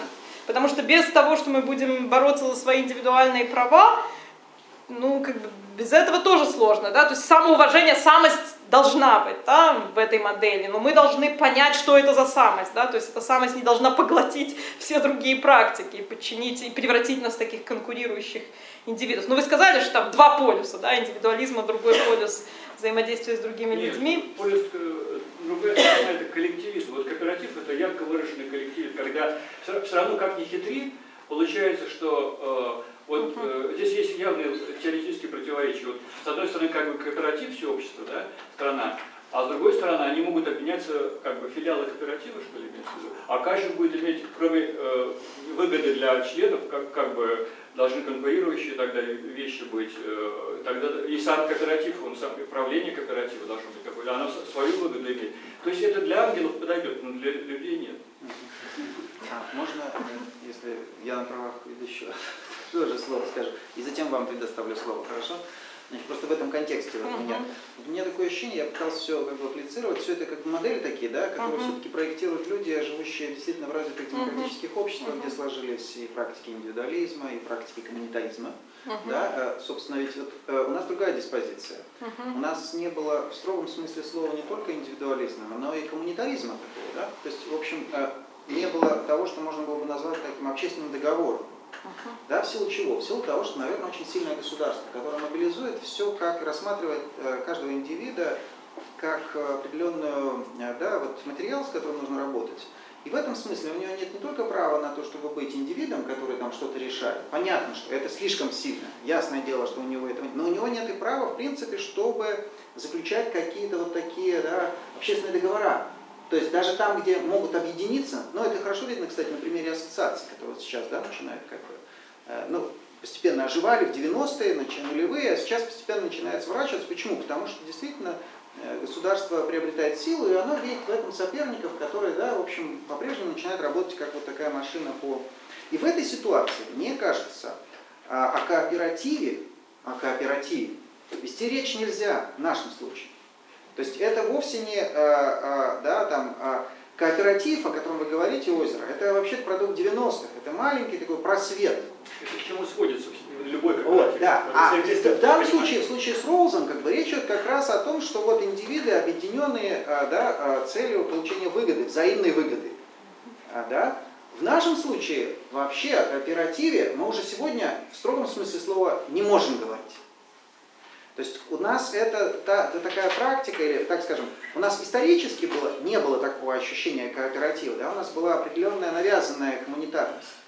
И сейчас она в каком смысле возвращается. Да? Вот она уже, конечно, в таком превращенном смысле, она не та же самая, ее полное отсутствие, но все-таки за нас как бы тоже все-таки нам как бы дают понять, что на самом деле вы когда сообщество тоже делаете, вы же поймите, что вот, вот так это нужно делать. Ну вы понимаете, да, как бы вот это вот нельзя, вот это вот так вот нужно делать. Вот если вы хотите быть там какой-то ассоциацией, ну, например, профсоюзом университетским, да, то вы же понимаете, что вот, вот, э, вот, вот этого нельзя всего вот этого вот делать, а вот это вот можно, да? Ну, и вплоть до того, что законы меняются, а регулирующим Разумеется, разумеется. Но я имею в виду, что все разные механизмы, как это указывать через законодательство, через какие-то там, да, угрозы прямые в том числе и так далее. И то есть и в этом смысле мне кажется, что как раз-таки наша дилемма, она более, она иная, как бы, да, она вот все-таки требует каких-то еще вводить определенные практики социальные и, собственно, новую систему координат, новые элементы. Да? Это не столько диспозиции кооператива, индивидов свободных, которые вступают и делают его как действительно бизнес-корпорацию, да? где есть свои неравенства, на которые указывает Нусбаум. А с другой стороны, Нусбаум, когда говорит, она же ведь исходит из чего? Из того, что есть какие-то самоочевидные коммунитарные договоренности. Ну вот она когда говорит, да, о том, что нужно там, достоинство, самоуважение, нужно от их имени говорить, Ну, от ну, имени она справедливости. Но а, вот э, справедливость и там вот в России, например, да, является одной из, кстати сказать, скрепов. Вы не знаете, да, это скреп, один из скрепов, вот из тех самых духовных. Но вот что значит справедливость? Вот этот вопрос, он всегда как бы уходит, да? Вот, вот что под ней подразумевается? Что такое справедливость? Вот я помню, когда э, там, э, да, э, патриарх выступал в Госдуме, он, насколько я, если не ошибаюсь, говорил о том, что на самом деле время справедливости это время революции значит, 17 года. Ну, там исторические, собственно, эти семь скрепов выстроил как вот определенная периодизация. Каждая из эпох, она демонстрировала как, как бы запрос да, вот народа на определенные, э, там, россиян на определенную скрепу. Вот эта скрепа э, э, справедливости была запрошена с революции 17 года. Нужно, конечно, проверить еще раз. Но и тогда как бы это совсем другое понимание справедливости. Да? То есть это же не справедливость там, коммунитарного общества, а это справедливость революционной поры, где вообще как бы другое понимание там, того, что такое справедливо, что такое несправедливо. Вот. вот это такое, как бы, я не говорю о том, что я знаю, как она должна быть, но мне такое ощущение, что все-таки мы должны вести речь в нашей системе координат, и я думаю, Беларусь в этой тоже орбите -то вовлекается, да, вот в эту вот. Мы должны вести, наверное, каком-то другом. Ну, но да. я же вообще, у меня не о справедливом обществе же доклад, да, и не о коммунитаризме и индивидуализме, у меня как раз о самой взаимоуважении. Мне Да. кажется, что, э, ну, моя гипотеза в том, что общаясь с людьми, со своими студентами, и вообще наблюдая это состояние унижения, испытывая его постоянно, да, страдая, мне кажется, что это как раз ключ к тому, чтобы и осмысливать дальше эти понятия, да, и о том, как, какие нам нужны сообщества, да, и какое представление о себе, насколько мы должны рационально или каким-то другим об- образом к себе, к себе подходить. Мне все-таки кажется, что вот какие-то есть важные практики, да, и со страданием они связаны, ну не знаю, но на мой взгляд это тоже ключ, да, не просто рациональная конструкция. Я это испытываю страдания, да, когда я с, друг- с людьми обсуждаю, они мне тоже говорят и начинают осознавать, начинают проговаривать, да, и а это им придает силы думать дальше. То есть в этом есть такой эмансипаторский потенциал. Да, то есть начинать не вот с этих споров, да, сообщества инди- или индивидуализма, говорить вот, а, начинать с этих определенных практик. И что-то я еще хотела сказать, еще был какой-то важный аспект по поводу справедливости. Это еще там хотела, что на Западе у нас, ну, Ну, забыла. может быть, мы вернемся к этому. Да, Да, я мгм. вам слово. Да, пожалуйста.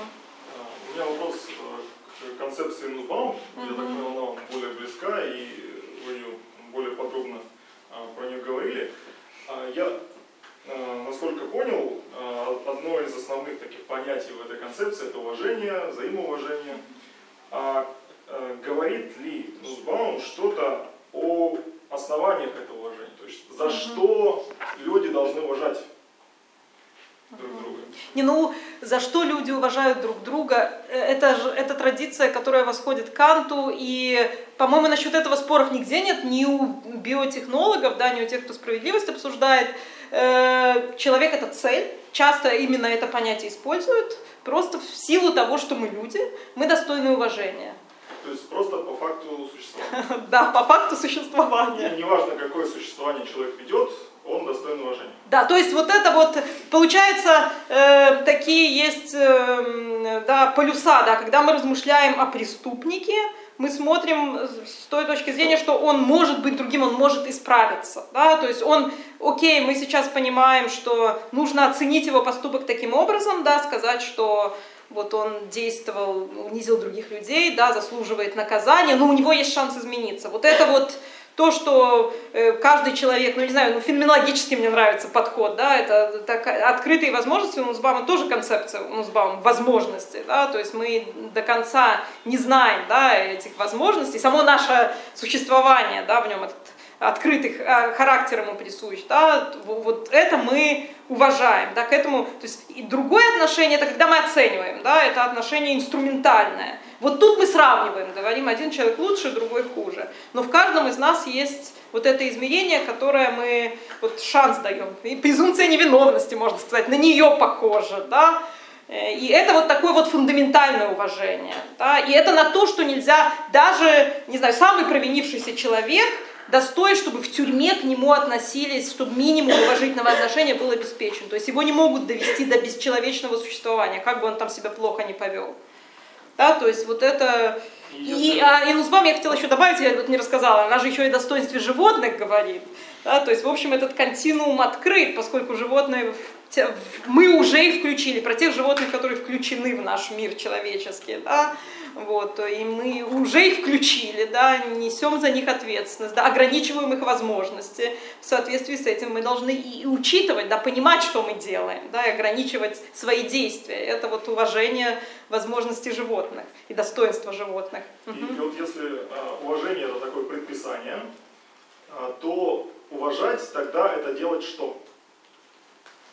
Это- Когда меня обязывают уважать, меня обязывают делать что? Это относиться не инструментально, не сравнивать одного человека с другим. Не использовать скорее. Не использовать его, да. своих целей. Фиксировать, что... и- Ну и это получается, есть и негативно, не делать того-то и того-то. Я не могу делать то-то и то-то, да?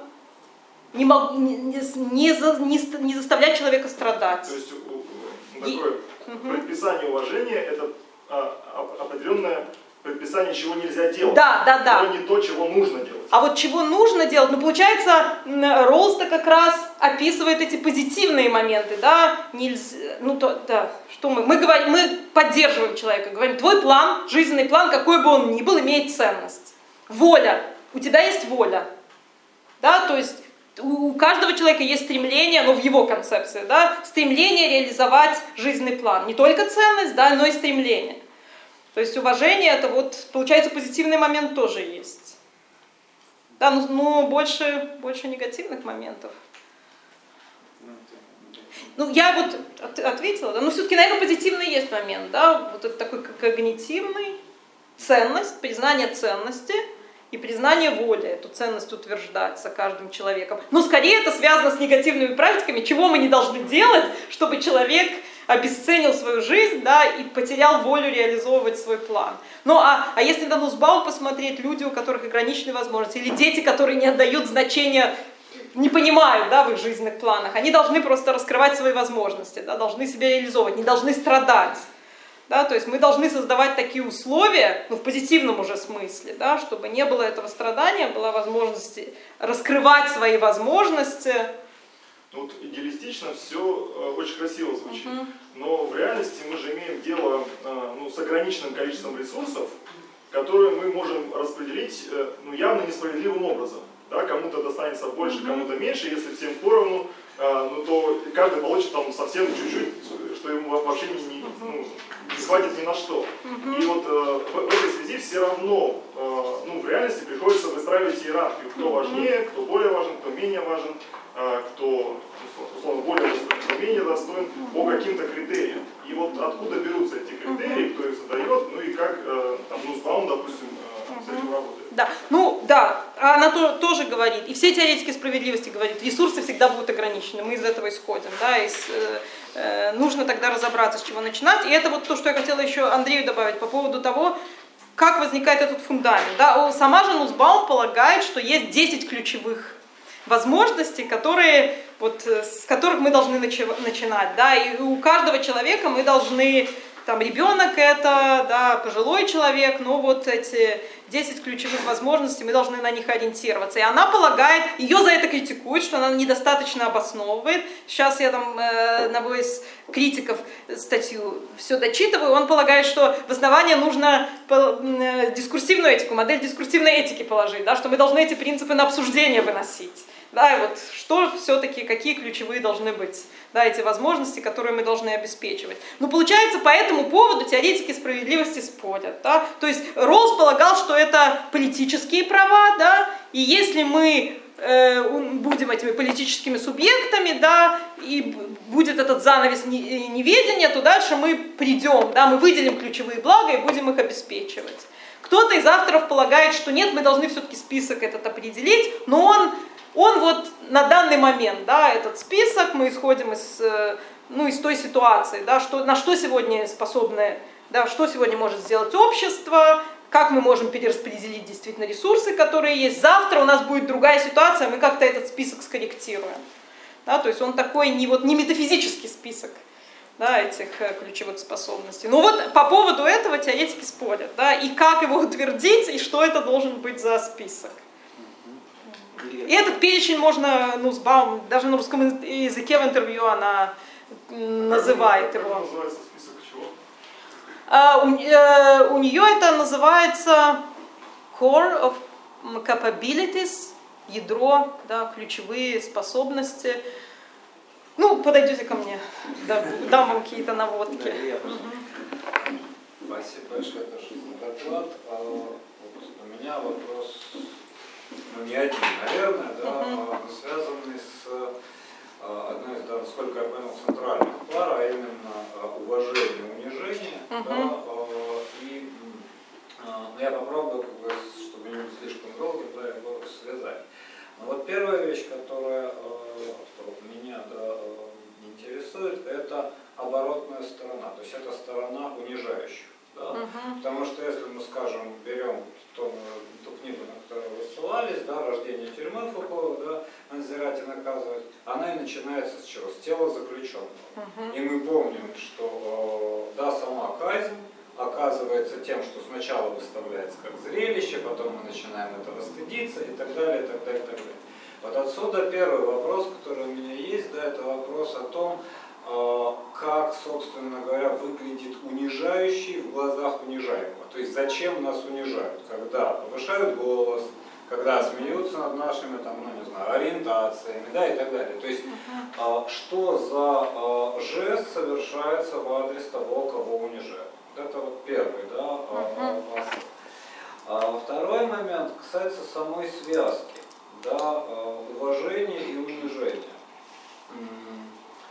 И э, связка это, да, э, связана как да, с чем? С двумя вещами, мне кажется, довольно существенными.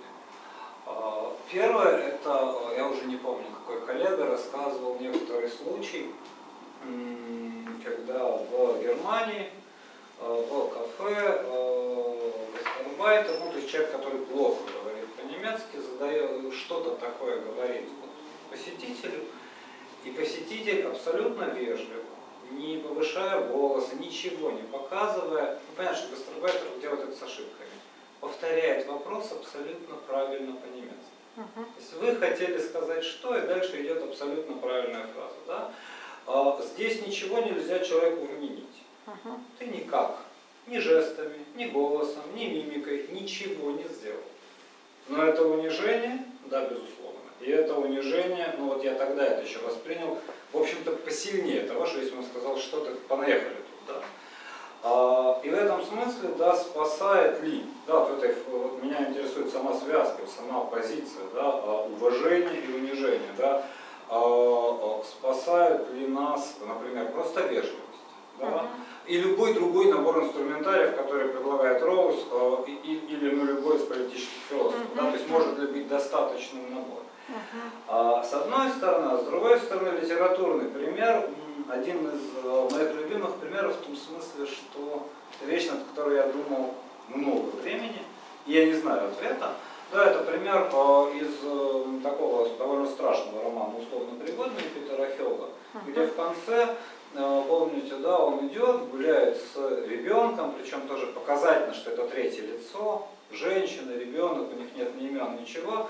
Э, Ребенок скатывается с горки, ему говорит женщина какая-то, какая ты умница, и ремарка Хелга, да, в этот момент я захотел ее убить, никто не имеет права оценивать моего ребенка. Это к вопросу о вопросе Кирилла, да? Она вроде бы позитивную вещь говорит, она говорит, ты умница, ты молодец, да? Но он знает, насколько это может быть репрессивным механизмом, да?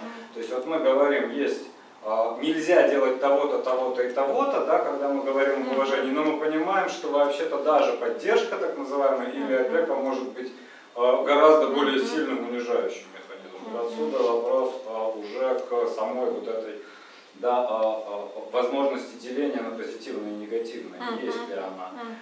А, Ну и последний в связи с этим, опять же, вопрос, это вопрос уже переходящий к униженным, я пытаюсь какую-то линию да, провести. М, Вот вы сказали, и это действительно так, да, что... И тут я, вот сейчас мне будет страшно про этот вопрос, потому что я хотел бы быть услышанным точно.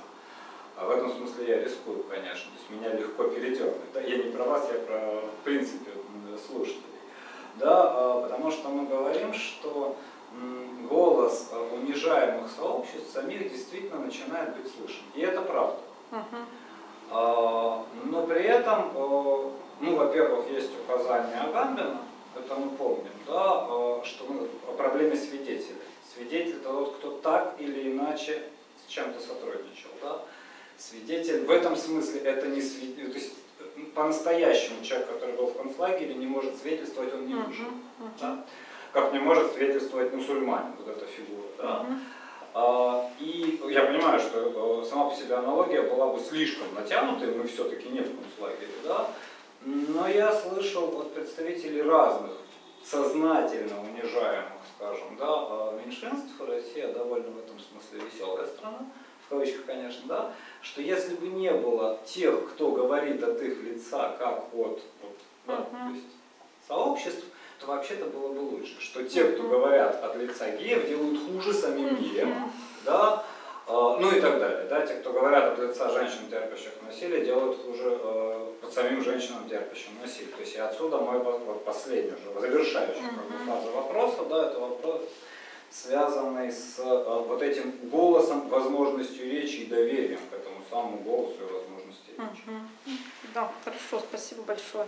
Значит, что касается этого унижающего, да, что он получает, ну, я не знаю, я как-то помню давным-давно в студенческие годы пришла при, к, формулировке, когда там экзаменатор э, задает риторический вопрос и делает вид, что вопрос не риторический, например, да, то есть он хочет тебя высмеять, ну, и, и- ну или какие-то такие вещи, которые оскорбительные. Ну, я, наблюдая за этими экзаменаторами, пришла к выводу, ну, это компенсация их униженного состояния. То есть они, унижая меня, на самом деле, это компенсирует проблемы с их самоуважением. Они воспро- Видимо, они встроены в эту систему. Но я не знаю, как бы права или нет, но я помню еще этот свой студенческий ответ, и мне стало от этого проще, да. То есть я на них посмотрела, как и на людей, у которых проблемы с самоуважением, и ну чему эти люди могут меня научить.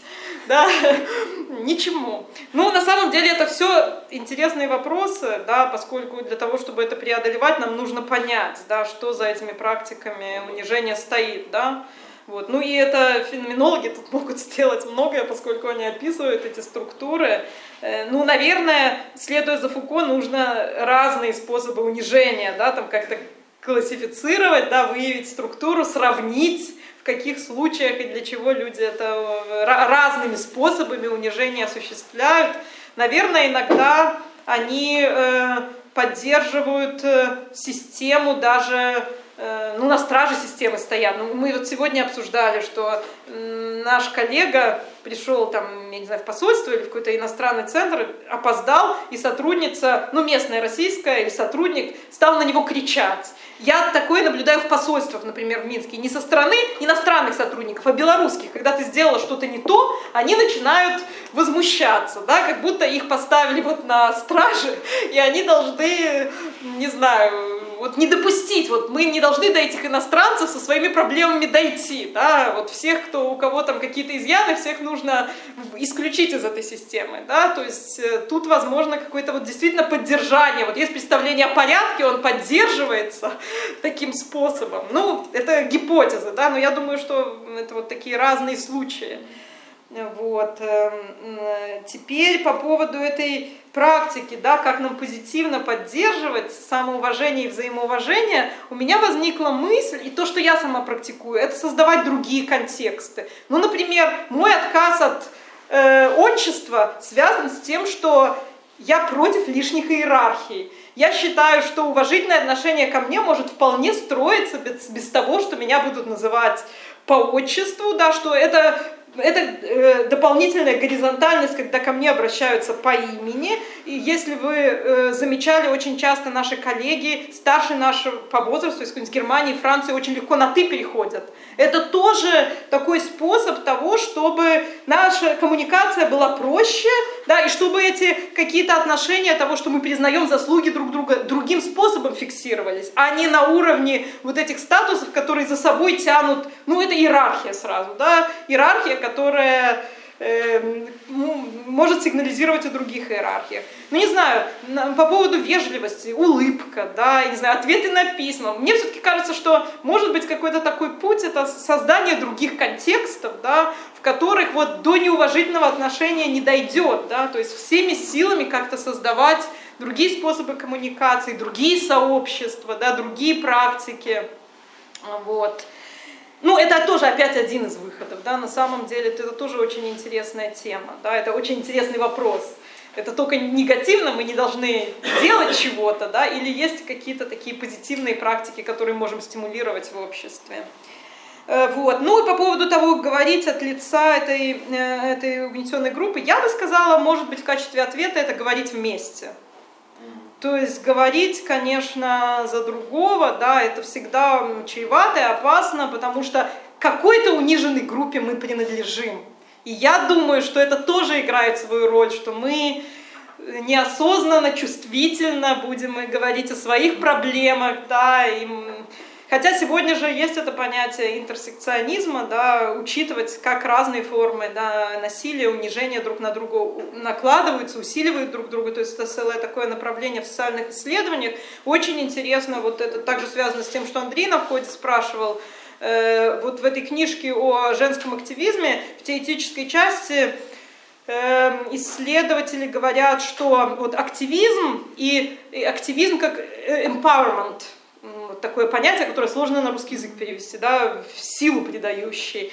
Вот. Он тоже по ту сторону различия на борьбу за индивидуальные и коллективные права, да, на вот левую позицию и там либеральную позицию. То есть вот эта вот активизация как придание силы, она позволяет различ... вот эти различия стирать, да, и думать о том, как эту активизацию в нашем контексте осуществить, да, на что мы можем в нашем контексте опираться, да, какие у нас есть реальные ресурсы.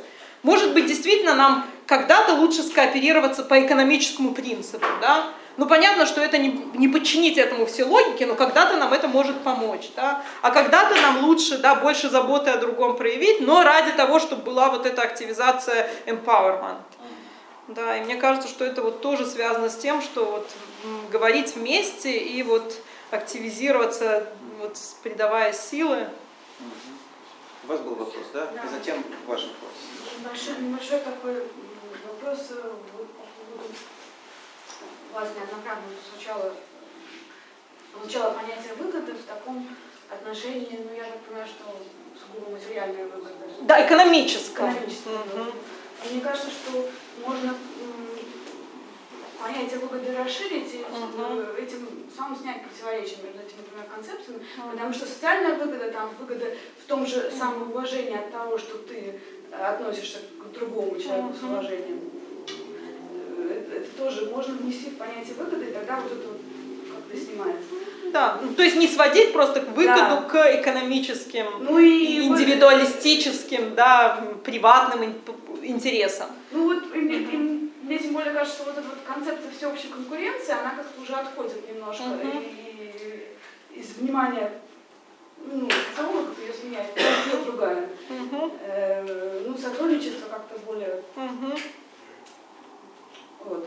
А еще у меня, пока Илья Игоревич задавал вопрос, у меня возникла м, ну, вот эта история про гастробайтера, которую он рассказал, э, у меня возникла мысль про то, что вот очень все неоднозначно, потому что э, в такой ситуации моей, моей реакции, моей реакции, если бы я была на месте гастробайтера, я была в такой ситуации, была бы реакция поблагодарить, потому что человек объяснил, я не могла довести до какой-то мысли, я часто бываю в такой ситуации, когда я не могу довести какую-то.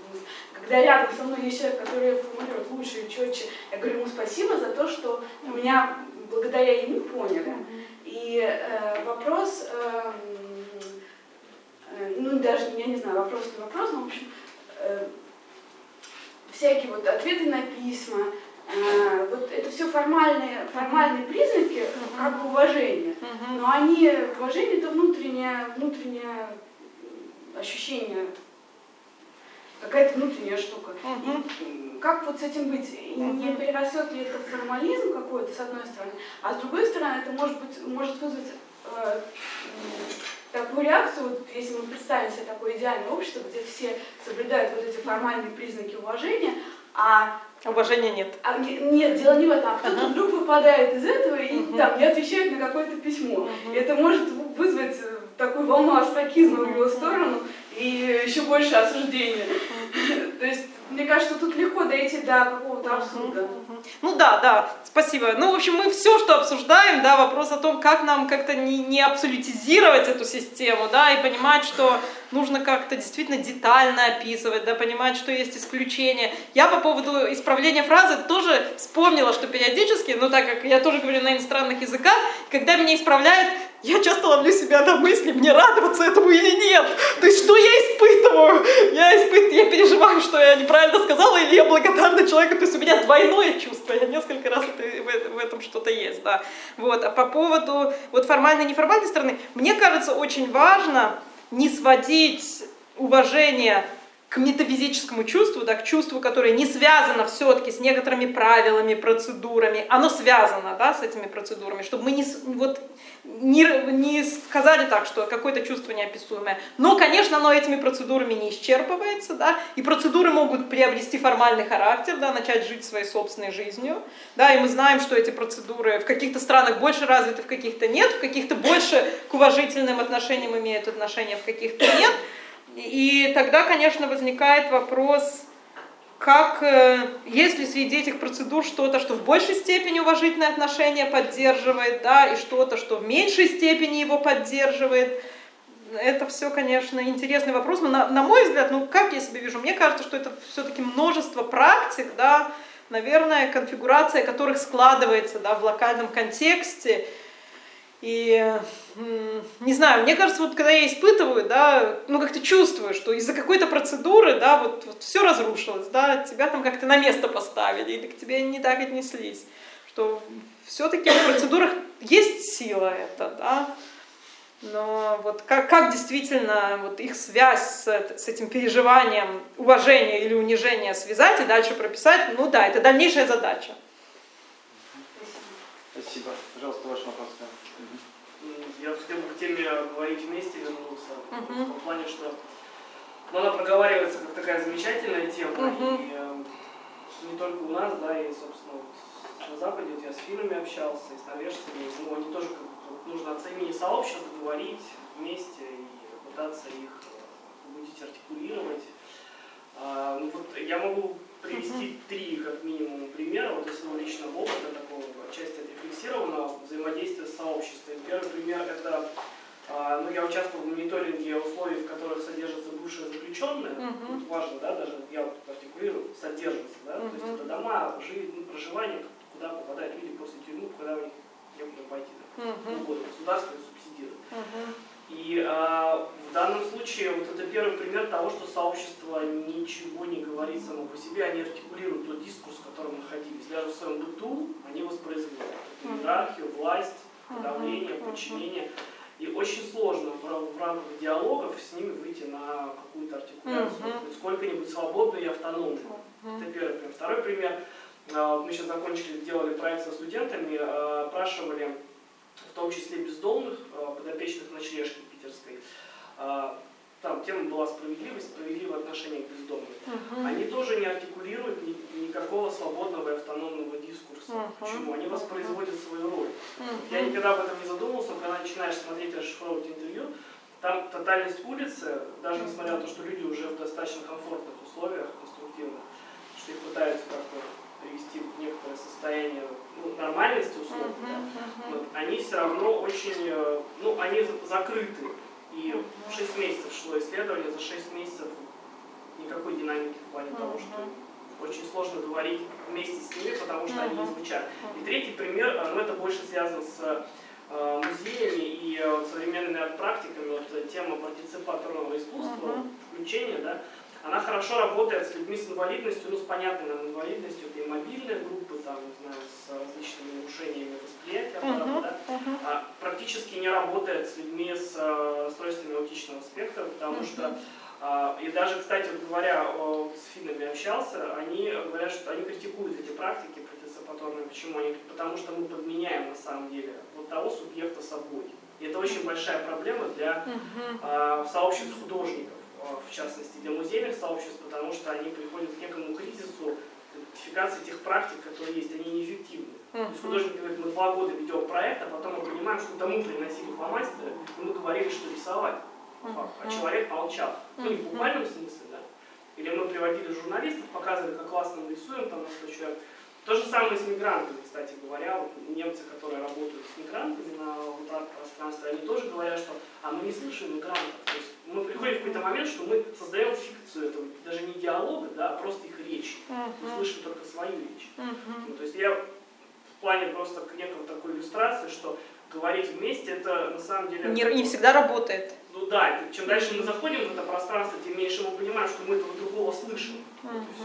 А у вас есть какие-то ответы? Какие практики могут в качестве Я- я Потому альтернатив? что только сейчас вот еще сам подхожу к тому, что я Ага. начинаю осознавать, что Мгм. 6 месяцев работать бездомными, они говорят о том, что результат нулевой в плане того, что они говорят. Когда мы там волонтеров слушаем, это с ними все ясно. Да? Когда мы граждан опрашиваем, там тоже все классно, они говорят. Мгм.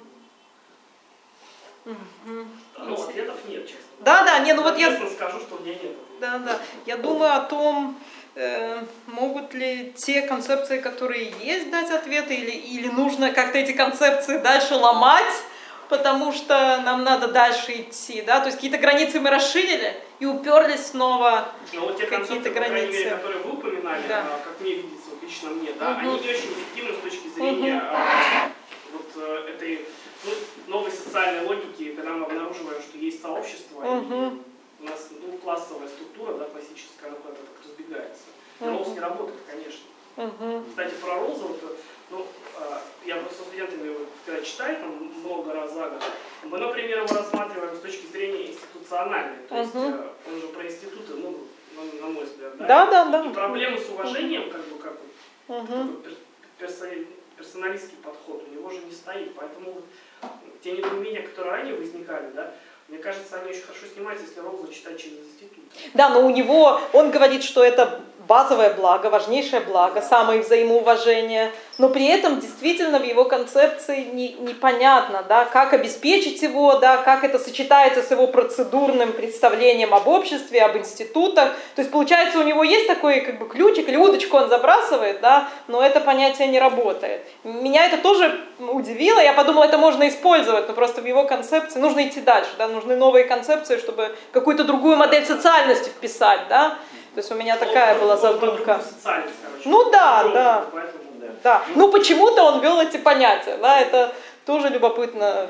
Ну, коллеги, я вот как раз думаю, что вот то, о чем вы говорите, это каким-то образом коррелирует вот с моим предыдущим замечанием о том, что у нас просто другой социальный опыт. И вообще, э, э, как бы, да, все-таки и э, Нусбаум, и Роуз, они проектируют из другого общества, из той фактичности социально-политической, в которой они находятся, да, где действительно вот то, что человек, то есть как бы даже когда Мартин Нусбаум начинает критиковать Роуза, она исходит из того, что он не учитывает активности, исходящие снизу, то есть те артикуляции э, каких-то неравенств, там, да, ущемления достоинства и прочее, которые всегда есть, но их не слышат. В нашем случае, мне кажется, в нашем вот даже опыте, да, проблема как раз в том, что сами эти э, да, какие-то э, ущемления достоинства не артикулируются и вообще они осознаются как таковые. Мгм. Да, и как бы, а когда даже осознаются, то непонятно, то есть люди как бы, ну, возникает ощущение, а зачем об этом говорить? Вот то, о чем как раз более того, да, Ну, не в- не- одно дело, вот одна из форм, это о которой Илья говорил, да, что на самом деле, когда вы молчите и ищете э, спокойно форму уклонения от этого, э, да, это как бы одна, когда вы начинаете об этом говорить, то унижение у вас усилится многократно, да, Да-да. вот, и это как бы понятно, одна форма. Но есть и другие. Вот мы сейчас там говорим о нашем регионе, но мы возьмем какие-нибудь страны там, да, э, с шариатом. Вот как бы, как э, там, соизни- со- со- да, насколько они соизмеримы вообще, о чем мы здесь ведем речь. То есть вот все-таки, мне кажется, вот эти культурные контексты и традиции социальных практик, которые в одном случае сориентированы на индивидов, которые как бы по определению, это такая аксиома, да, многих социально-политических теоретиков, там, американских в частности, в особенности, да, а, сориентированных на активного индивида, который всегда говорит то, что он там, да, считает нужным. Это значит э, аксиома, которая не ставится вообще под вопрос. Да? И вот мы встречаемся там, вот э, я вспоминаю все время студенты ИГУ, да, когда вот, вот мы общаемся, общаемся полтора часа. Ну, как бы студенты сидят и молчат. Ну да, они что, такие глупые у вас? Но потом они говорят, нет, слушайте, они все знают, ну а почему они молчат? Мы никак не можем понять, почему они молчат, да? И если они очень долго молчат, или кто-то, да, эти субъекты, с которыми, то происходит действительно то, о чем вы говорите. Мы, мы принесли на самом деле им фломастеры, сделали все за них, какие они молодцы, смотрите, они все могут, да? Это то же самое, можно сказать, и вот эти вот практики политического, да, когда говорится о том, что вот мы принесли им демократию, но она у них не прижилась, да? Или там они ее сделали, но в результате там э, произошла гражданская война и треть населения погибло, да, как бы. Вот, то есть это из этой же серии, да, то есть мы как бы исходим из того, что вот есть какая-то модель исходная, социальный, э, социальный опыт, базовый такой вот, да, самоочевидный, аксиоматический, который, э, с которым нужно просто работать. Но на самом деле мне такое подозрение, исходя даже из нашего опыта, все-таки в большей степени европеизированного, да, чем там э, страны там шариата, скажем, да, вот, все-таки есть действительно, нужно исходить из какой-то базовой той социальности, как она складывается, из чего она строится. Не, ну тут вопрос применительно к тому, что я рассказывала. Можем ли мы все-таки опыт унижения рассматривать в качестве од- одного из понятий, с которым мы сегодня можем работать с нашей социальностью. То есть понятно, что оно не покроет да, там, всех групп, да, обо всем опыте мы можем, не будем говорить, но, возможно, мы ни одного такого понятия Ну не вот- найдем. вот- вот но вопрос, что дает это понятие. Ну, то есть мой опыт показывает, что все-таки для определенных групп, и которым, которые уже начинают о себе заявлять, и которые хотят говорить вместе, это понятие помогает, да, и описание унижения помогает. Но в каких таких случаях оно не работает, да, и тогда вопрос, мы его вообще выбрасываем, да, или мы говорим, что в случае других групп нам нужны дополнительные понятия. Следующий вопрос, как они сосуществуют с понятием унижения, да, то есть для меня все-таки еще раз не, не концепции там справедливости, не структур общественных, это я уже мой второй шаг. Первый шаг у меня с этим унижением. Ну вот ты понимаешь, Оля? Тебе ну, кажется, что это понятие все-таки... Не самое очевидное. Вот что я хочу сказать. Не, что ну, мы совершенно должны- самое, не самое мы- очевидное понятно, но это важный опыт или нет? Это для, для Безусловно. нас Ну, я- вход да, для анализа вход, общества. Вход. Я думаю, что возможно, да. Но нужно начинать тогда не с того, что мы говорим, у нас готовое понять, что такое унижение, а нужно сначала прояснить его. А вот что значит в этой культуре или в этой среде унижение? Не, ну я вначале попыталась, Да. опи- опираясь на то, что описали, то, что Японцы Леневич кланяются, Они описывал. унижаются, когда они друг другу кланяться, я не думаю, да. Но с внешней точки зрения это может выглядеть как э, унизительная практика взаимных поклонов, да, ну там в системе координат там, европейской, например, да. То есть вот, вот об этом идет речь. Не, ну я с этим совершенно согласна, и я, я же вначале там говорила, там полюса, какие слова для этого использовать. Мне кажется, что это тоже очень важно. Мне кажется, что, может быть, мы перейдем к следующему понятию после того, как классифицируем хорошо унижение, и увидим тогда, может быть, не в унижении дело, да, но такое феноменологическое описание, это тоже часть нашей работы. Безусловно. То есть я попыталась, ну не знаю, сколько это получилось, но немножко с двух сторон все-таки подойти. Вот есть, вот есть примеры, как люди это описывают. Похожим образом социальные теоретики на это реагируют. Можем ли совместить, к чему приходим, да? То есть у меня была такая... Я тоже там не, не всем удовлетворена, я тоже думаю, как с этим дальше работать, да? Но в каких-то случаях, мне кажется, это все-таки срабатывает. А пока мой опыт Вот, и вот показывает. здесь важно, мне кажется, Мгм. быть еще правильно понятым, поскольку в авторитарных режимах всегда это ссылка на специфику культурного контекста, что да, ну в Европе может быть, когда там э, обрабатывают дубинками резиновыми, да, за то, что кто-нибудь что там с флажком Евросоюза, как в Беларуси это, да, там девочки с флажком Евросоюза, это вообще сигнал, что каждый там вот этот из этих э, э, там э, высоких, крепких, здоровых, натренированных мужчин может расслабиться и получить удовольствие. Там отдубасить ее, да, эту девочку с флажком как следует, и ему ничего за это не будет. Ну, в принципе. Так, что, ну, там скажут, пальчиком погрозят, но в принципе ничего не произойдет, да.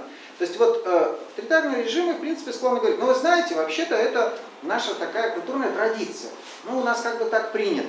В И люди получают удовольствие от унижения. Ну, не то чтобы, но принципе, Литература это где-то описывает. Да, там, э, Страдания. Да, и там женщины нас побивают, да, ну, ну так сложилось. Что вы тут лезете со своими, как бы, да, вот этими европейскими Женщины, пониманиями? женщины начинают заявлять, говорить, что нет, мы не согласны, понимаешь, они только там, кто-то говорит непонятно кто. Но вопрос здесь представительства. Когда заявляют два-три правозащ... две-три правозащитницы за всех, за молчаливое большинство, да, Слушай, ну большинства не И существует. тогда чем отличается, нет, ну в этом смысле, чем отличаются эти две правозащитницы от э, авторитарных личностей, стоящих у власти, которые, или там представителей власти, которые Доступом к говорят, власти отличаются. которые говорят, а мы, э, в общем, как бы тоже говорим от имени большинства. Чем ваше большинство э, больше, чем наше большинство. Андрей, они санкционированы властью, это говорят, мы же это понимаем. Вот понимаешь, вот я думаю, что вопрос как раз, и самая Мгм. каверзность да, вот этого момента состоит в Мгм. том, что э, э, э, все все понимают, но каждый по-разному. И как в этом смысле понять, собственно, а где э, вот э, аутентичное представительство, а где нет? Именно в этом вопросе, связанном с тем, что мы подразумеваем под э, то есть, да, вот этим унижением. Вот в чем дело. И вот пока это не будет очевидным образом как-то прояснено, да, вот что все-таки там, вот, да, до тех пор, по- что вот, вот мы, вот это вот унижение, а вот это нет. А вот эта форма, да, там поклоны, это форма приветствия. То до тех пор, пока не будет проведено это различие четко разъяснено, действительно это может оказаться таким каким-то Слушай, ну мы видим, дурной как, бесконечностью. но мы видим, как эта работа осуществляется. Сначала заявляет одна женщина, потом правозащитные организации ее поддерживают, другие перестают бояться об этом говорить. Потом появляется юридическая экспертиза, потом появляется оказание помощи, появляется. И все это делается не потому, что там государство заставляет людей так думать, да, или они вписаны в систему, а люди это делают на свой страх и риск, потому что они они не могут про это не говорить, да, потому что это такой снежный ком порождает. То есть эти маркеры все-таки мы видим. Мгм. Оля, у меня такое наблюдение из прошлой жизни, Ага, студенческой. мгм. То есть тут надо проводить дескрипцию опыта унижения различных Мгм, практик, я с этим полностью согласна, но как многие начинают дескрипции, Мгм. подходить к этому так основательно туда. А вспомни я свой студенческий опыт. Я снимала комнату в очень страшной коммунальной квартире, и соседка у меня была э, пьющая женщина. У нее было много разных друзей, которые приходили к ней каждый день, и, в общем, эти посиделки длились очень много дней в результате. А, И все это заканчивалось, как правило, побоями.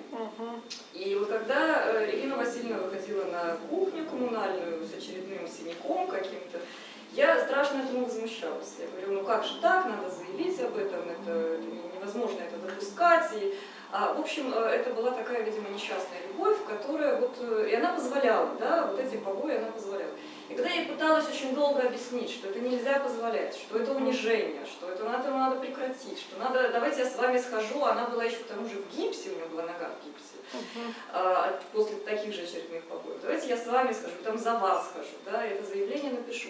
Она э, сначала мне растерянно говорила, бьет, значит, любит, ну это старая известная формула. А потом она сказала, ну вот смотри, вот, говорит, пока ты не появилась вот в этой коммунальной квартире, я не знала, что я несчастна. А вот теперь ты мне объяснила, что я несчастна. Вот зачем ты это сделала? Да, и я вот тогда подумала, ну вот зачем? Это вот как в старом рассказе Жванецкого «Заткнись», сказала своему внутреннему голосу и расстроился. Но это опять не покрывает все случаи, потому что это трабл есть. Есть джендер трабл, да, есть другие траблы по поводу насилия. То есть вот я общаюсь с такими людьми, у которых уже есть это беспокойство, да. Не знаю, насколько нужно обращаться к группам, у которых нет беспокойства, хотя феминистки тут бы сказали, да, что нужно. И нужно обсуждать, и нужно прояснять, и нужно сравнивать. Да. Коллеги, мы вынуждены заканчивать. Но если у вас очень коротко, Не, ну просто я хотел бы по-прежнему э, э, значит, вернуться к тому, что хоть скоро у нас нет таких ясных объективных критериев, которые мы можем чистым разумом, так сказать, выявить для себя, то просто надо обратиться к тому, куда люди эмигрируют. Вот, и все. Есть ответы простые Если все-таки. мы рассмотрим подходы миграции, то они обоснованы не только чистыми деньгами, но и условиями жизни, самоуважением в очень большой степени. И вот как раз туда, туда идут, где просто демократия, где соблюдаются законы, где раз в 4 года. Вот. Поэтому апелляция к тому, что, мол, у нас такая культурная, еще вот любят говорить, вместо глаза творчества, теперь можно говорить культурный код. Вот. Так у нас такой культурный код, поэтому мы такие. Нет, конечно, просто э, потому, что раз в 4 года там выбирают других людей, вот и все. Поэтому все в конечном к этому сводится. И поэтому потоки туда идут из-за того, что денег больше, из-за того, что уважают. Поэтому так важна морально-политическая философия, которая это описывает. да, спасибо большое. Да, спасибо за интересные вопросы. Мне очень понравилось. Спасибо.